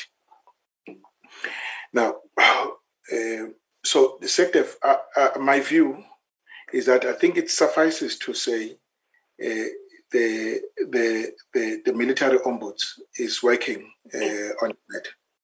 Can't we leave it at that for now? And, and then interact with the matter when we have the report uh, before us. So that you don't. I, yes. Chairperson, I agree with that summation because, uh, as we said, the investigations were two. In actual fact, they started at HQ to um, interview those um, that they needed to speak to. They've gone on the ground and they are still putting their report together. So I think that we can leave it at that, and then at the time where everything is ready, then we will revert back. I would I would propose that we leave it at that, Chair. Thank you so much. Uh, General Sangweni, let, let's leave it at that uh, for now and take it up when we have the report before us. Okay? Thank you, Chair. Thank you so much, General. And then the, the, the next item, colleagues, is the consideration of, uh, I think, the letter from the President dated 4th January uh, on the SANDF deployment under Operation uh, Prosper. Um, right. Uh, Chairperson, uh, uh, are we needed for this item or we can log off? it's it's you must present it, uh, Secretary. You you you. In fact, ordinarily the minister presents to us the letter. Okay. Um, uh, Chairperson, I on the on Operation Prosper, what I can confirm is that um, we had, uh, with regards to the employment papers, we, we had done all our work. It was signed by all those who were supposed to sign it uh, uh, in the department. And that in this instance, Operation Prosper is really focusing on the deployment in support of the, the SAPS uh, when it comes to the issues of the protection of critical infrastructure and the strategic road networks in KZN uh, that needed to be in place. And um, this, we have signed it and it has been forwarded to the office of the president um, for signature. And then it gets then transmitted directly from the presidency to parliament. So um, uh, from our side, it has left the department to go to the presidency for that signature. So that is as far as Operation Prosper goes, Chairperson. Okay. All right. Um, colleagues. Um, Chairperson? Yes, uh, yes, Mr. Murray. If I may, um, yeah, thank you for that. Um, and we know that we know what, what Operation Prosper is all about. What is of a, of a bit more concern to me, uh, and I've raised that with you, um, you know, separately, and that is the um, Operation Vikela. Uh, we have we have uh, read in the newspapers and in articles that apparently SADC has uh, confirmed, and I have read in the Defense Web and other um, uh, you know fora about apparently a decision that we are sending now more soldiers in. We have not received a letter uh, in that regard, and this is quite a huge um, deployment, actual deployment, not just an employment, but an, it seems like a, a huge uh, a deployment. And uh, and I have uh, I have serious concerns in terms of how many soldiers are we sending in, what is the kind of support that we are providing them, will there be air support, uh, uh, um, and you know with the Rooivalk or with uh, from from the Gripens and others. I'm very concerned that we are sending our soldiers in with their hands uh, proverbially tied behind their backs.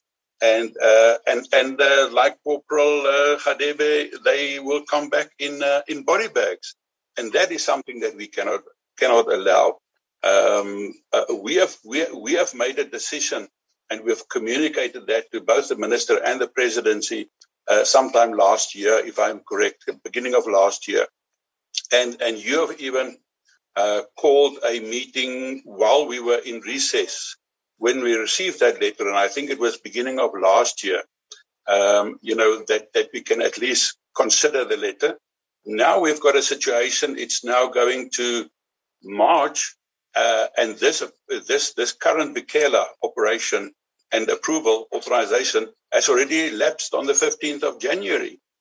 So so we are close to two months or one and a half months already and um, and and there's no authority either.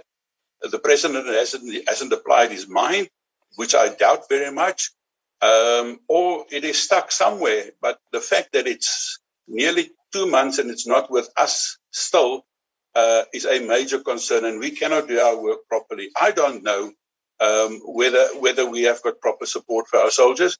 I hope the CJ Ops is still here and and he can probably give us some information um, because I'm very, very, very, very concerned about this, and, and this is not how we support our soldiers. Thank you, Chair. Maybe, hope, hope, hopefully, we can have some information. All right. Uh, I don't see the hands. Uh, colleagues, is there any hand on the screen? Uh, yes, we, you have Ryder, Chair. Yeah, Mr. Ryder. Okay, Mr. Ryder, just just hold on there. Um, can we process this the letter of the fourth of January first? Right. Uh, Chair, uh, my my point is on that, if I may. Okay, that's fine. Okay, the, let, let me just summarize it. Uh, uh the, the president uh, authorizes employment of 2,700 members of the SANDF for a service in cooperation with the South African Police for the prevention and combating uh, crime and maintenance uh, preservation of law and order across nine provinces of the Republic of uh, South Africa and the employment is authorized under the, the, rele- the relevant uh, sections in the Constitution and the, and the Defense Act. Uh, the employment is for the period from the 8th of December to the 18th of, uh, of, of, of to, sorry, the 18th of March. 18th December to the 18th of March. And the expenditure is 232 um, uh, million rand and uh, so uh, that's the letter that is presented to us. Um, Mr. Ryder? Thank you very much, Chairperson. My, my point is, is, is directly to this letter, but is intrinsically linked to Mr. Murray's comments as well, and, and, and, and they can't be separated.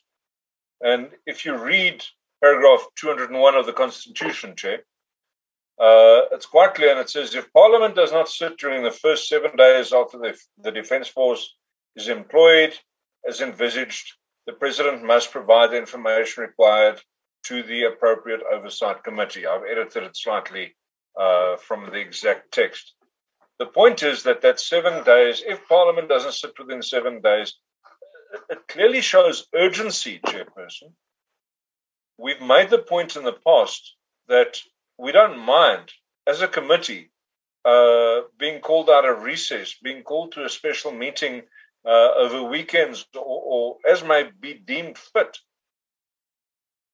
But there are lives at stake, and and without you know casting any doubt on the president's ability to make decisions as to whether to deploy or employ forces, uh, this committee has a duty to those soldiers to consider these letters as a matter of urgency. To consider a letter dated the 4th of January on a date that is actually the 24th of February is not really acceptable, Chair. We, we're failing in our duty. And I mean, the oversight role of Parliament has been called into question on numerous occasions recently by the Constitutional Court and other members of the ju- judiciary in various uh, areas, including in the Zondo Commission. Parliament must do its oversight work. Chairperson, we need to have proper information about, uh, you know, when these when our when our soldiers are going out there. That is our role in terms of the legacy constitution uh, and and our duties laid out in that. We must look after the well-being of our soldiers. That's this committee's job. So, Chair, I actually I object to having to assent to a letter dated the 4th of January uh, in a meeting today. I, I really I, I, have a strong objection to that. Uh, Mr. Murray's comments about the, the Operation Vikela issue uh, is, is as problematic.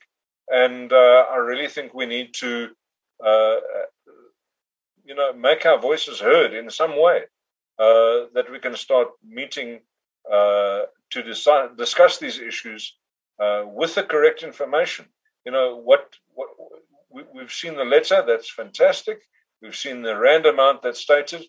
You know, what else is being sent out to support our soldiers as we deploy them? Um, and, and, and certainly, you know, obviously not with this particular letter, but with with other places where our men and women are deployed, uh, we need to know what support there is for them. So, Chair, I have a massive problem with it with, with the dates uh, and the difference on the dates. We need to do this more urgently. Thank you.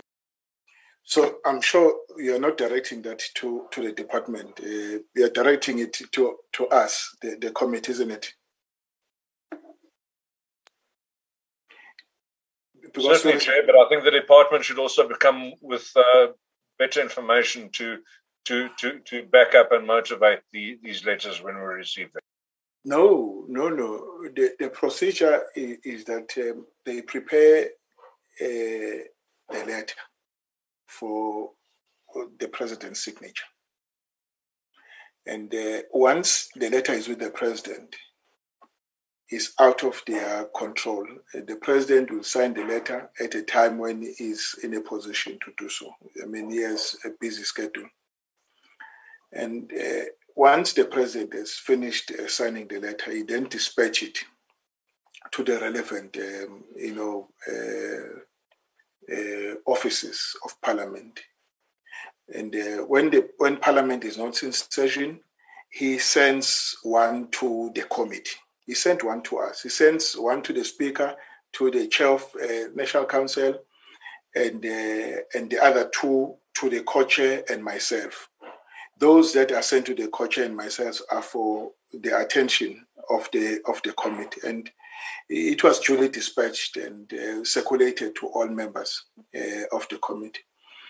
And uh, the reason why we could not meet, you see, there's, they, I think you must not be too hard with yourself. The reason why, when the portfolio committee was able to meet much earlier, eh, it, and and and and us only started meeting last week. is because certain members of the committee, of the Joint Standing Committee, were unavailable. Now, if members are unavailable, there is nothing. The president signs the letter on the 4th of, of January, and, uh, and people are away. I, I, don't want to make people feel guilty that they were out there and uh, having a, a, a, deserved rest. So, I, I, mean, to be honest, uh, let's not be hard on ourselves. And uh, it's it's the president was simple just renewing uh, the thing.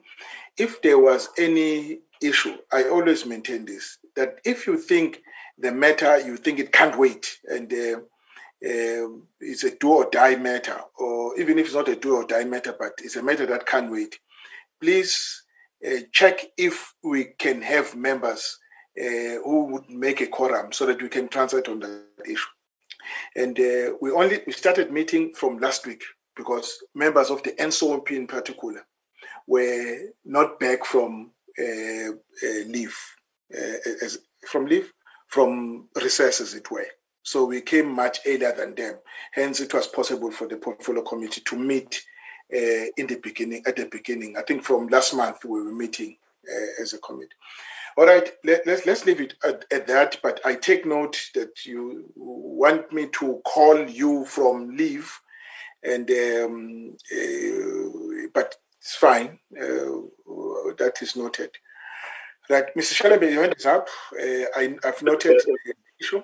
In terms of Vikela, um, I mean, you know, we have not seen the, the letter on together, Mr. Marais. Exactly.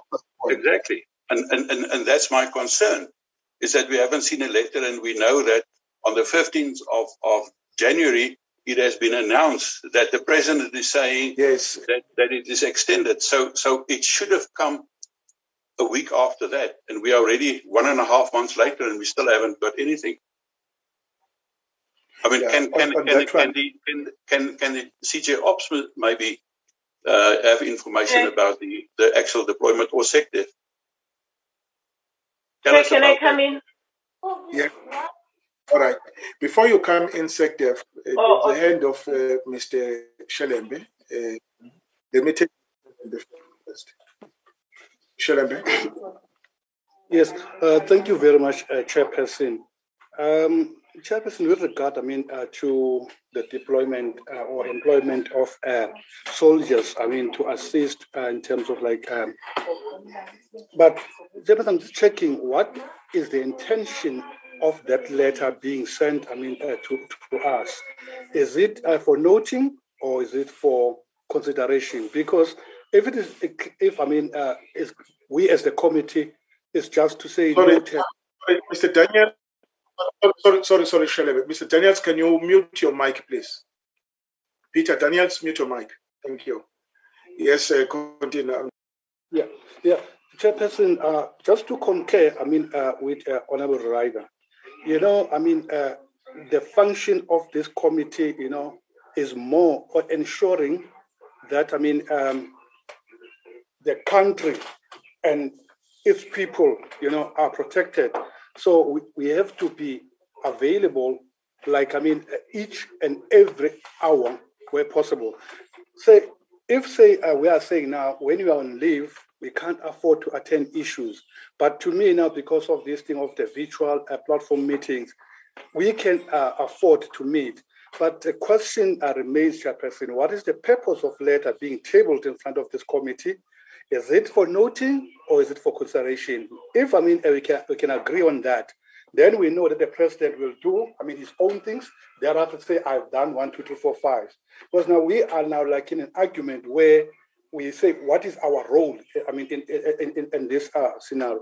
Chairperson, we can't afford, I mean, uh, to go on, take decision on a letter that is got, I mean, uh, something hanging. Why? The, if, say, the president, I mean, uh, send the letter us after five months uh, of deployment, are we going to say, okay, it's fine? Or, Chairperson, I think uh, are not that much, but um, the availability of members is important, Chairperson, even if we are, I mean, uh, on whatever holidays or this and that, because the country must be defended by the same, I mean, uh, I mean, a committee responsible, I mean, uh, for the protection of our borders, or I mean, assisting in terms of, uh, uh, I mean, uh, assisting the police where I mean they are needed. in short, what is our responsibility in that letter from the president? Noting or for consideration? Thank you, Chairperson. All right, let's not conflate issues. Um, we, there is a letter that was written uh, to the committee on the 4th. I've asked us to process that letter first before we move to Operation Vikela letter that we have not received. SecDef is going to uh, comment on the on that one. Uh, that requires him. On this one, um, the this one, uh, the uh, uh, General Sokel, how many members were? Uh, this was reduced from how many members?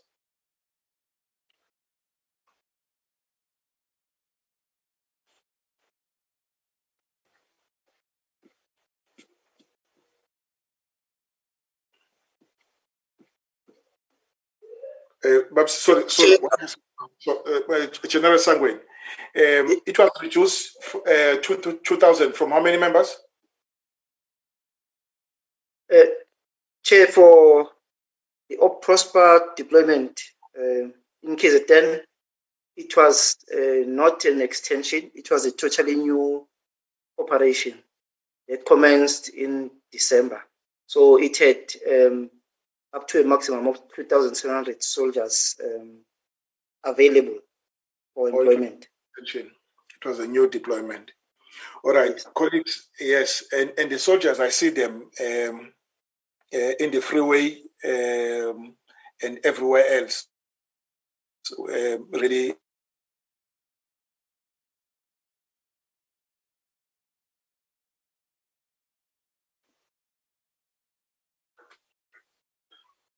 that uh, this deployment. Uh, the, the constitution is very clear when we don't support the deployment. Uh, can I have a view on, on that one, uh, colleagues?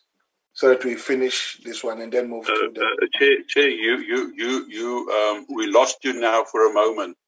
oh. Maybe just, just repeat what you've just said. Yes. No, no, no. I was actually saying, Mr. Marais, uh, this is a new deployment, as as the chief uh, uh, joint has said it. It's a new 2,000 soldiers deployed to KwaZulu Natal.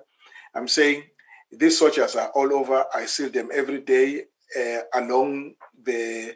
I see some along the the, the N N N3 and um, and some in strategic um, uh, uh, areas uh, supporting supporting the police. So the question, now I have is is that that deployment started on the 18th of, of, of December, and the, the Constitution is very clear. If we don't support it, do we support it or we don't support it? That was the question, Mr. Marais, I, I presented. Oh yes, thank you. Uh, Chairperson, if I can, if I can comment on that. Obviously, we are there to support um, the essential deployments. I think um, what uh, Honorable Ryder has also referred to, and I think the practical implications is, and, and, and, and, the, and the Constitution and the laws provide for that. Should we not agree sorry, with that? Sorry, sorry, Mr. Marais. Uh, I've accepted everything he said and you Yeah. said. Yeah. And I stated how it was not possible for us to meet earlier. I, I, I, So I then put that aside. Now the letter I'm presenting the letter now. The letter is presented. Do we support the deployment or we don't? That, that is the question. That is the, the, the, the thing we need now.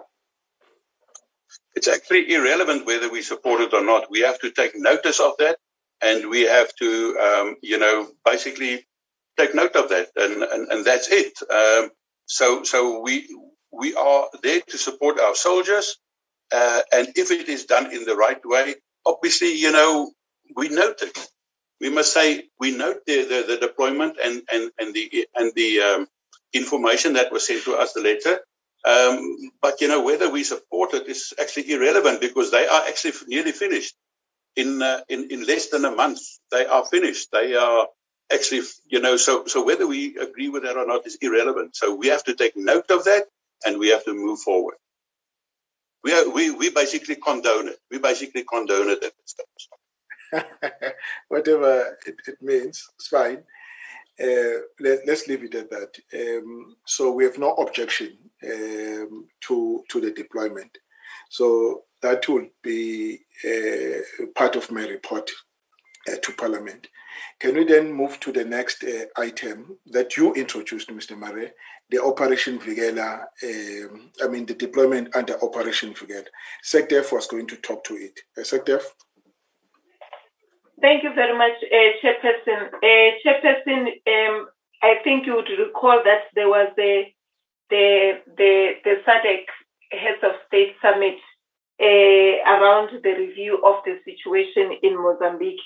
When summit um, uh, discussed the matter, they um, they agreed that uh, the operation in Mozambique or the the extension of summit must be done but they didn't specify the period uh, uh, for extension. So from our side, when we uh, prepared the employment papers to um, the CIC, is that uh, we we then uh, uh, had in mind that we did that. Um, I think late December, beginning of January, understanding that the papers, the the current employment papers uh, that helped to, to, to deploy uh, in Mozambique were coming to an end at the end of January. So the papers were then sent and they were all um, uh, signed by the relevant people who had to sign them in the department. And those ones also were transmitted to the presidency. Maybe the undertaking we can give, Chair, is that we will follow up with the presidency and just check where it is. In the papers, we asked the, for extension for another period of three months since summit did not express itself on the length of period. Okay. You see, the, the, the SecDef, that's where uh, uh, Mr. Marais' issue becomes relevant. And uh, that um, you, we, there was an extension that happened in January and Parliament has not been informed about it. And um, so, are we not? I don't know. Um, maybe you need to inquire with the office of the of the president. Where is that at? And and then report to us at the next uh, meeting next week. Um, so so the deployment, the extension happened.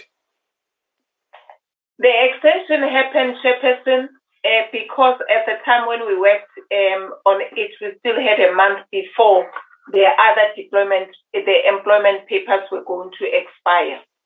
So then we, then the new ones that say were going to uh, kick in after the end of January, we also made them for a period of three months. and they are out of the system within the department and have been transmitted to the president.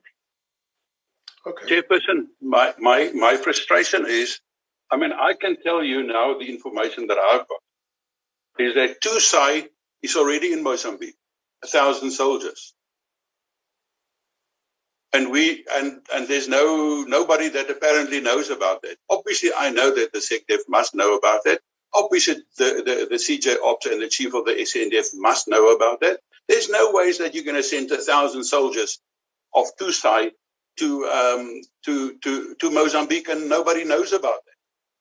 So it happened, and and somebody must inform us and brief us on that. And the right persons are here in the meeting. So we must know whether those soldiers are properly looked after, whether are properly resourced. What is the dangers? What is the threats? What must we work on now to make sure that they get the support? We know what happened with with Corporal Khadebe. Where's the air support? We don't know whether that's going to be there. So they are sitting ducks again. And it's now a thousand soldiers, not just 300 like the, the, the previous time. And how many uh, uh, Oryx helicopters is now going to support a thousand soldiers compared to 300? We must know these things. And, and I mean, it's unfair to leave us in limbo. And we must make, make, make, uh, uh, uh you know, we must rely on, on own sources or on the, on the media or on other people that might know. That's just unfair. Totally unfair. Okay. Uh, Secretary, uh, please Chair? refer, yes, please refer Chair, to. I, wa- I, wa- yes, I was talking to the issues of the employment papers. I didn't want to talk to the issues of operations because I thought that the opportunity was going to be given to General Sangweni to talk to that, and he's ready to do so, Chair, if we can give him the opportunity to do so. Um, again, we are preempting um, the the letter uh, that must be formally presented uh, to the committee, in other words, to Parliament. Parliament has not received it. Section 201 uh, 3 201, subsection 3, it's, it reads When the defense force is employed for any purpose mentioned in subsection 2, the president must inform parliament promptly and uh, in an appropriate detail. One of reasons, sorry, of one, the reasons for the employment, two, any place where the force is being employed, three, the number of people involved, and for the period for which the force is expected to be employed. And then subsection 4, it says if Parliament does not sit during the first seven days after the defense is employed, as envisaged in subsection 2, the President must provide the information required in subsection 3 to the appropriate oversight committee. Let's leave it at that. Um, I was just uh, reading the section for the record. I'm sure we're all aware of it. Let's leave it at that. We don't have the letter, and we can't uh, take the presentation outside the letter. Um, so, colleagues, uh, maybe let's let's let's let's request the DM is in the meeting. Uh, the DM to try and escalate this to to the minister. Uh, the minister will see what she does about it. I mean, DM. Hey, person, can I just mention? I mean, surely this, the the CJ Ops can brief us on on whether there's been a um, a, deployment and uh, and whether our soldiers are properly looked after in terms of resources. Um, because as I've said, I mean, I can give you the information. I can tell you how many from parachutes are there, how many from the Pathfinders, uh, Spionkop is going there, Mikado is no, going no. there. So, so, so they are there. No, Chair, that's great. Sorry, Chair. Can we? Uh, may I can we respectfully? Uh, uh, what is the point, by the way? Uh, inter, inter, intervene, uh, Chair, uh, on You this matter. welcome, I- Yes.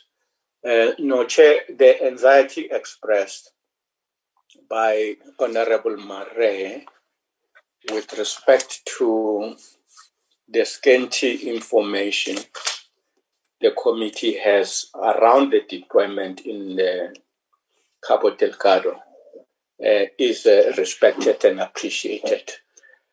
Um, however, I would, uh, it's a personal, you know, view, Chair, that uh, the Joint Standing Committee on Defense may actually take a briefing on the deployment with respect to uh, a whole host of issues that uh, the oversight would should satisfy itself that uh, the deployment has taken into consideration everything else that must be taken into account. Um, the, I'm just worried that the information the honorable member uh, is bringing up uh, may actually be in part uh, unintentionally compromising the, the deployment there. Uh, that's the side, that's the one point. But the other point, Chair, I was agreeing with you that with respect to the absence of the deployment letters before Parliament, it is a matter that uh, I'll undertake to bring to the urgent attention of the minister uh, that uh, uh, there is uh, concern by the Joint Standing Committee on Defense that uh, such procedural matters seem to have been, you know, overlooked. That's what I was going to say, Chair, in relation to this. Thank you. No, no, no thank you very much. Um, uh, I, I, also consider it as, as an oversight. Uh, let, us have the matter deferred to the next uh, meeting where we receive a, a report uh, from the minister on um, when we will receive the letter uh, from the president. If the letter will be available by then, um, uh, uh the minister will then be afforded the opportunity to present it and then take the discussion up uh, uh, there. In other words, let's properly itemize it on the agenda.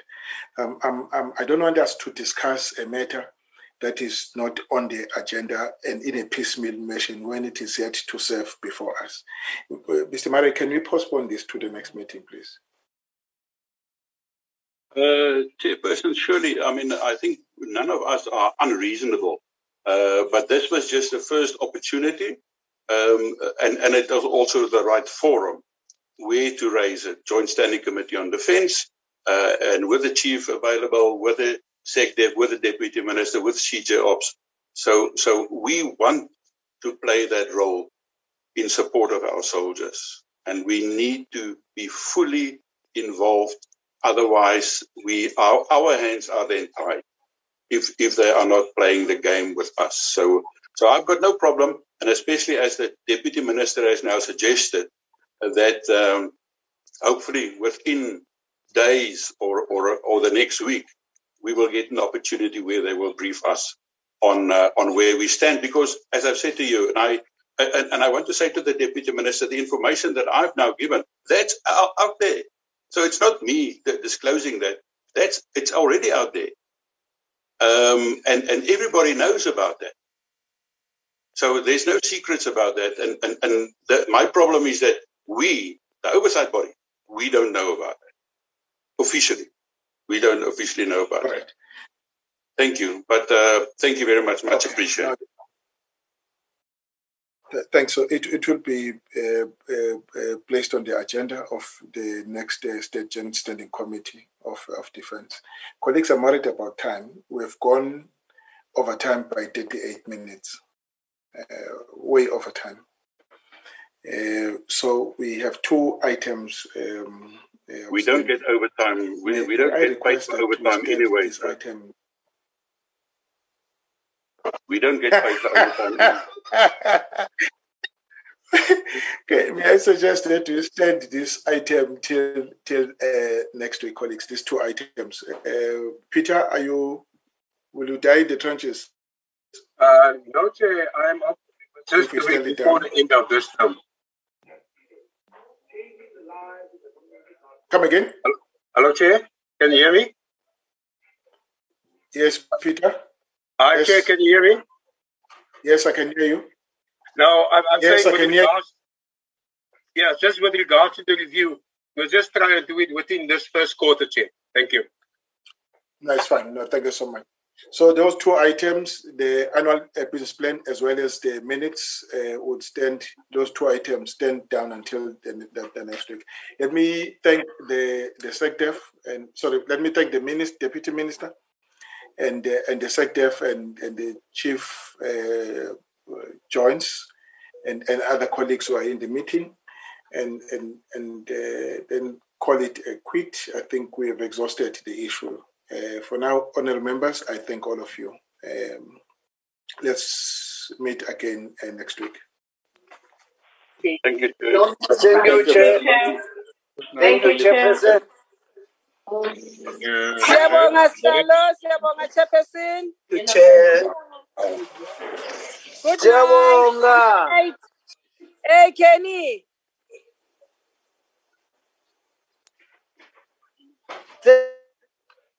Nkosi. Hi Kenny, Kenny, Kenny. How's how's you, Kenny?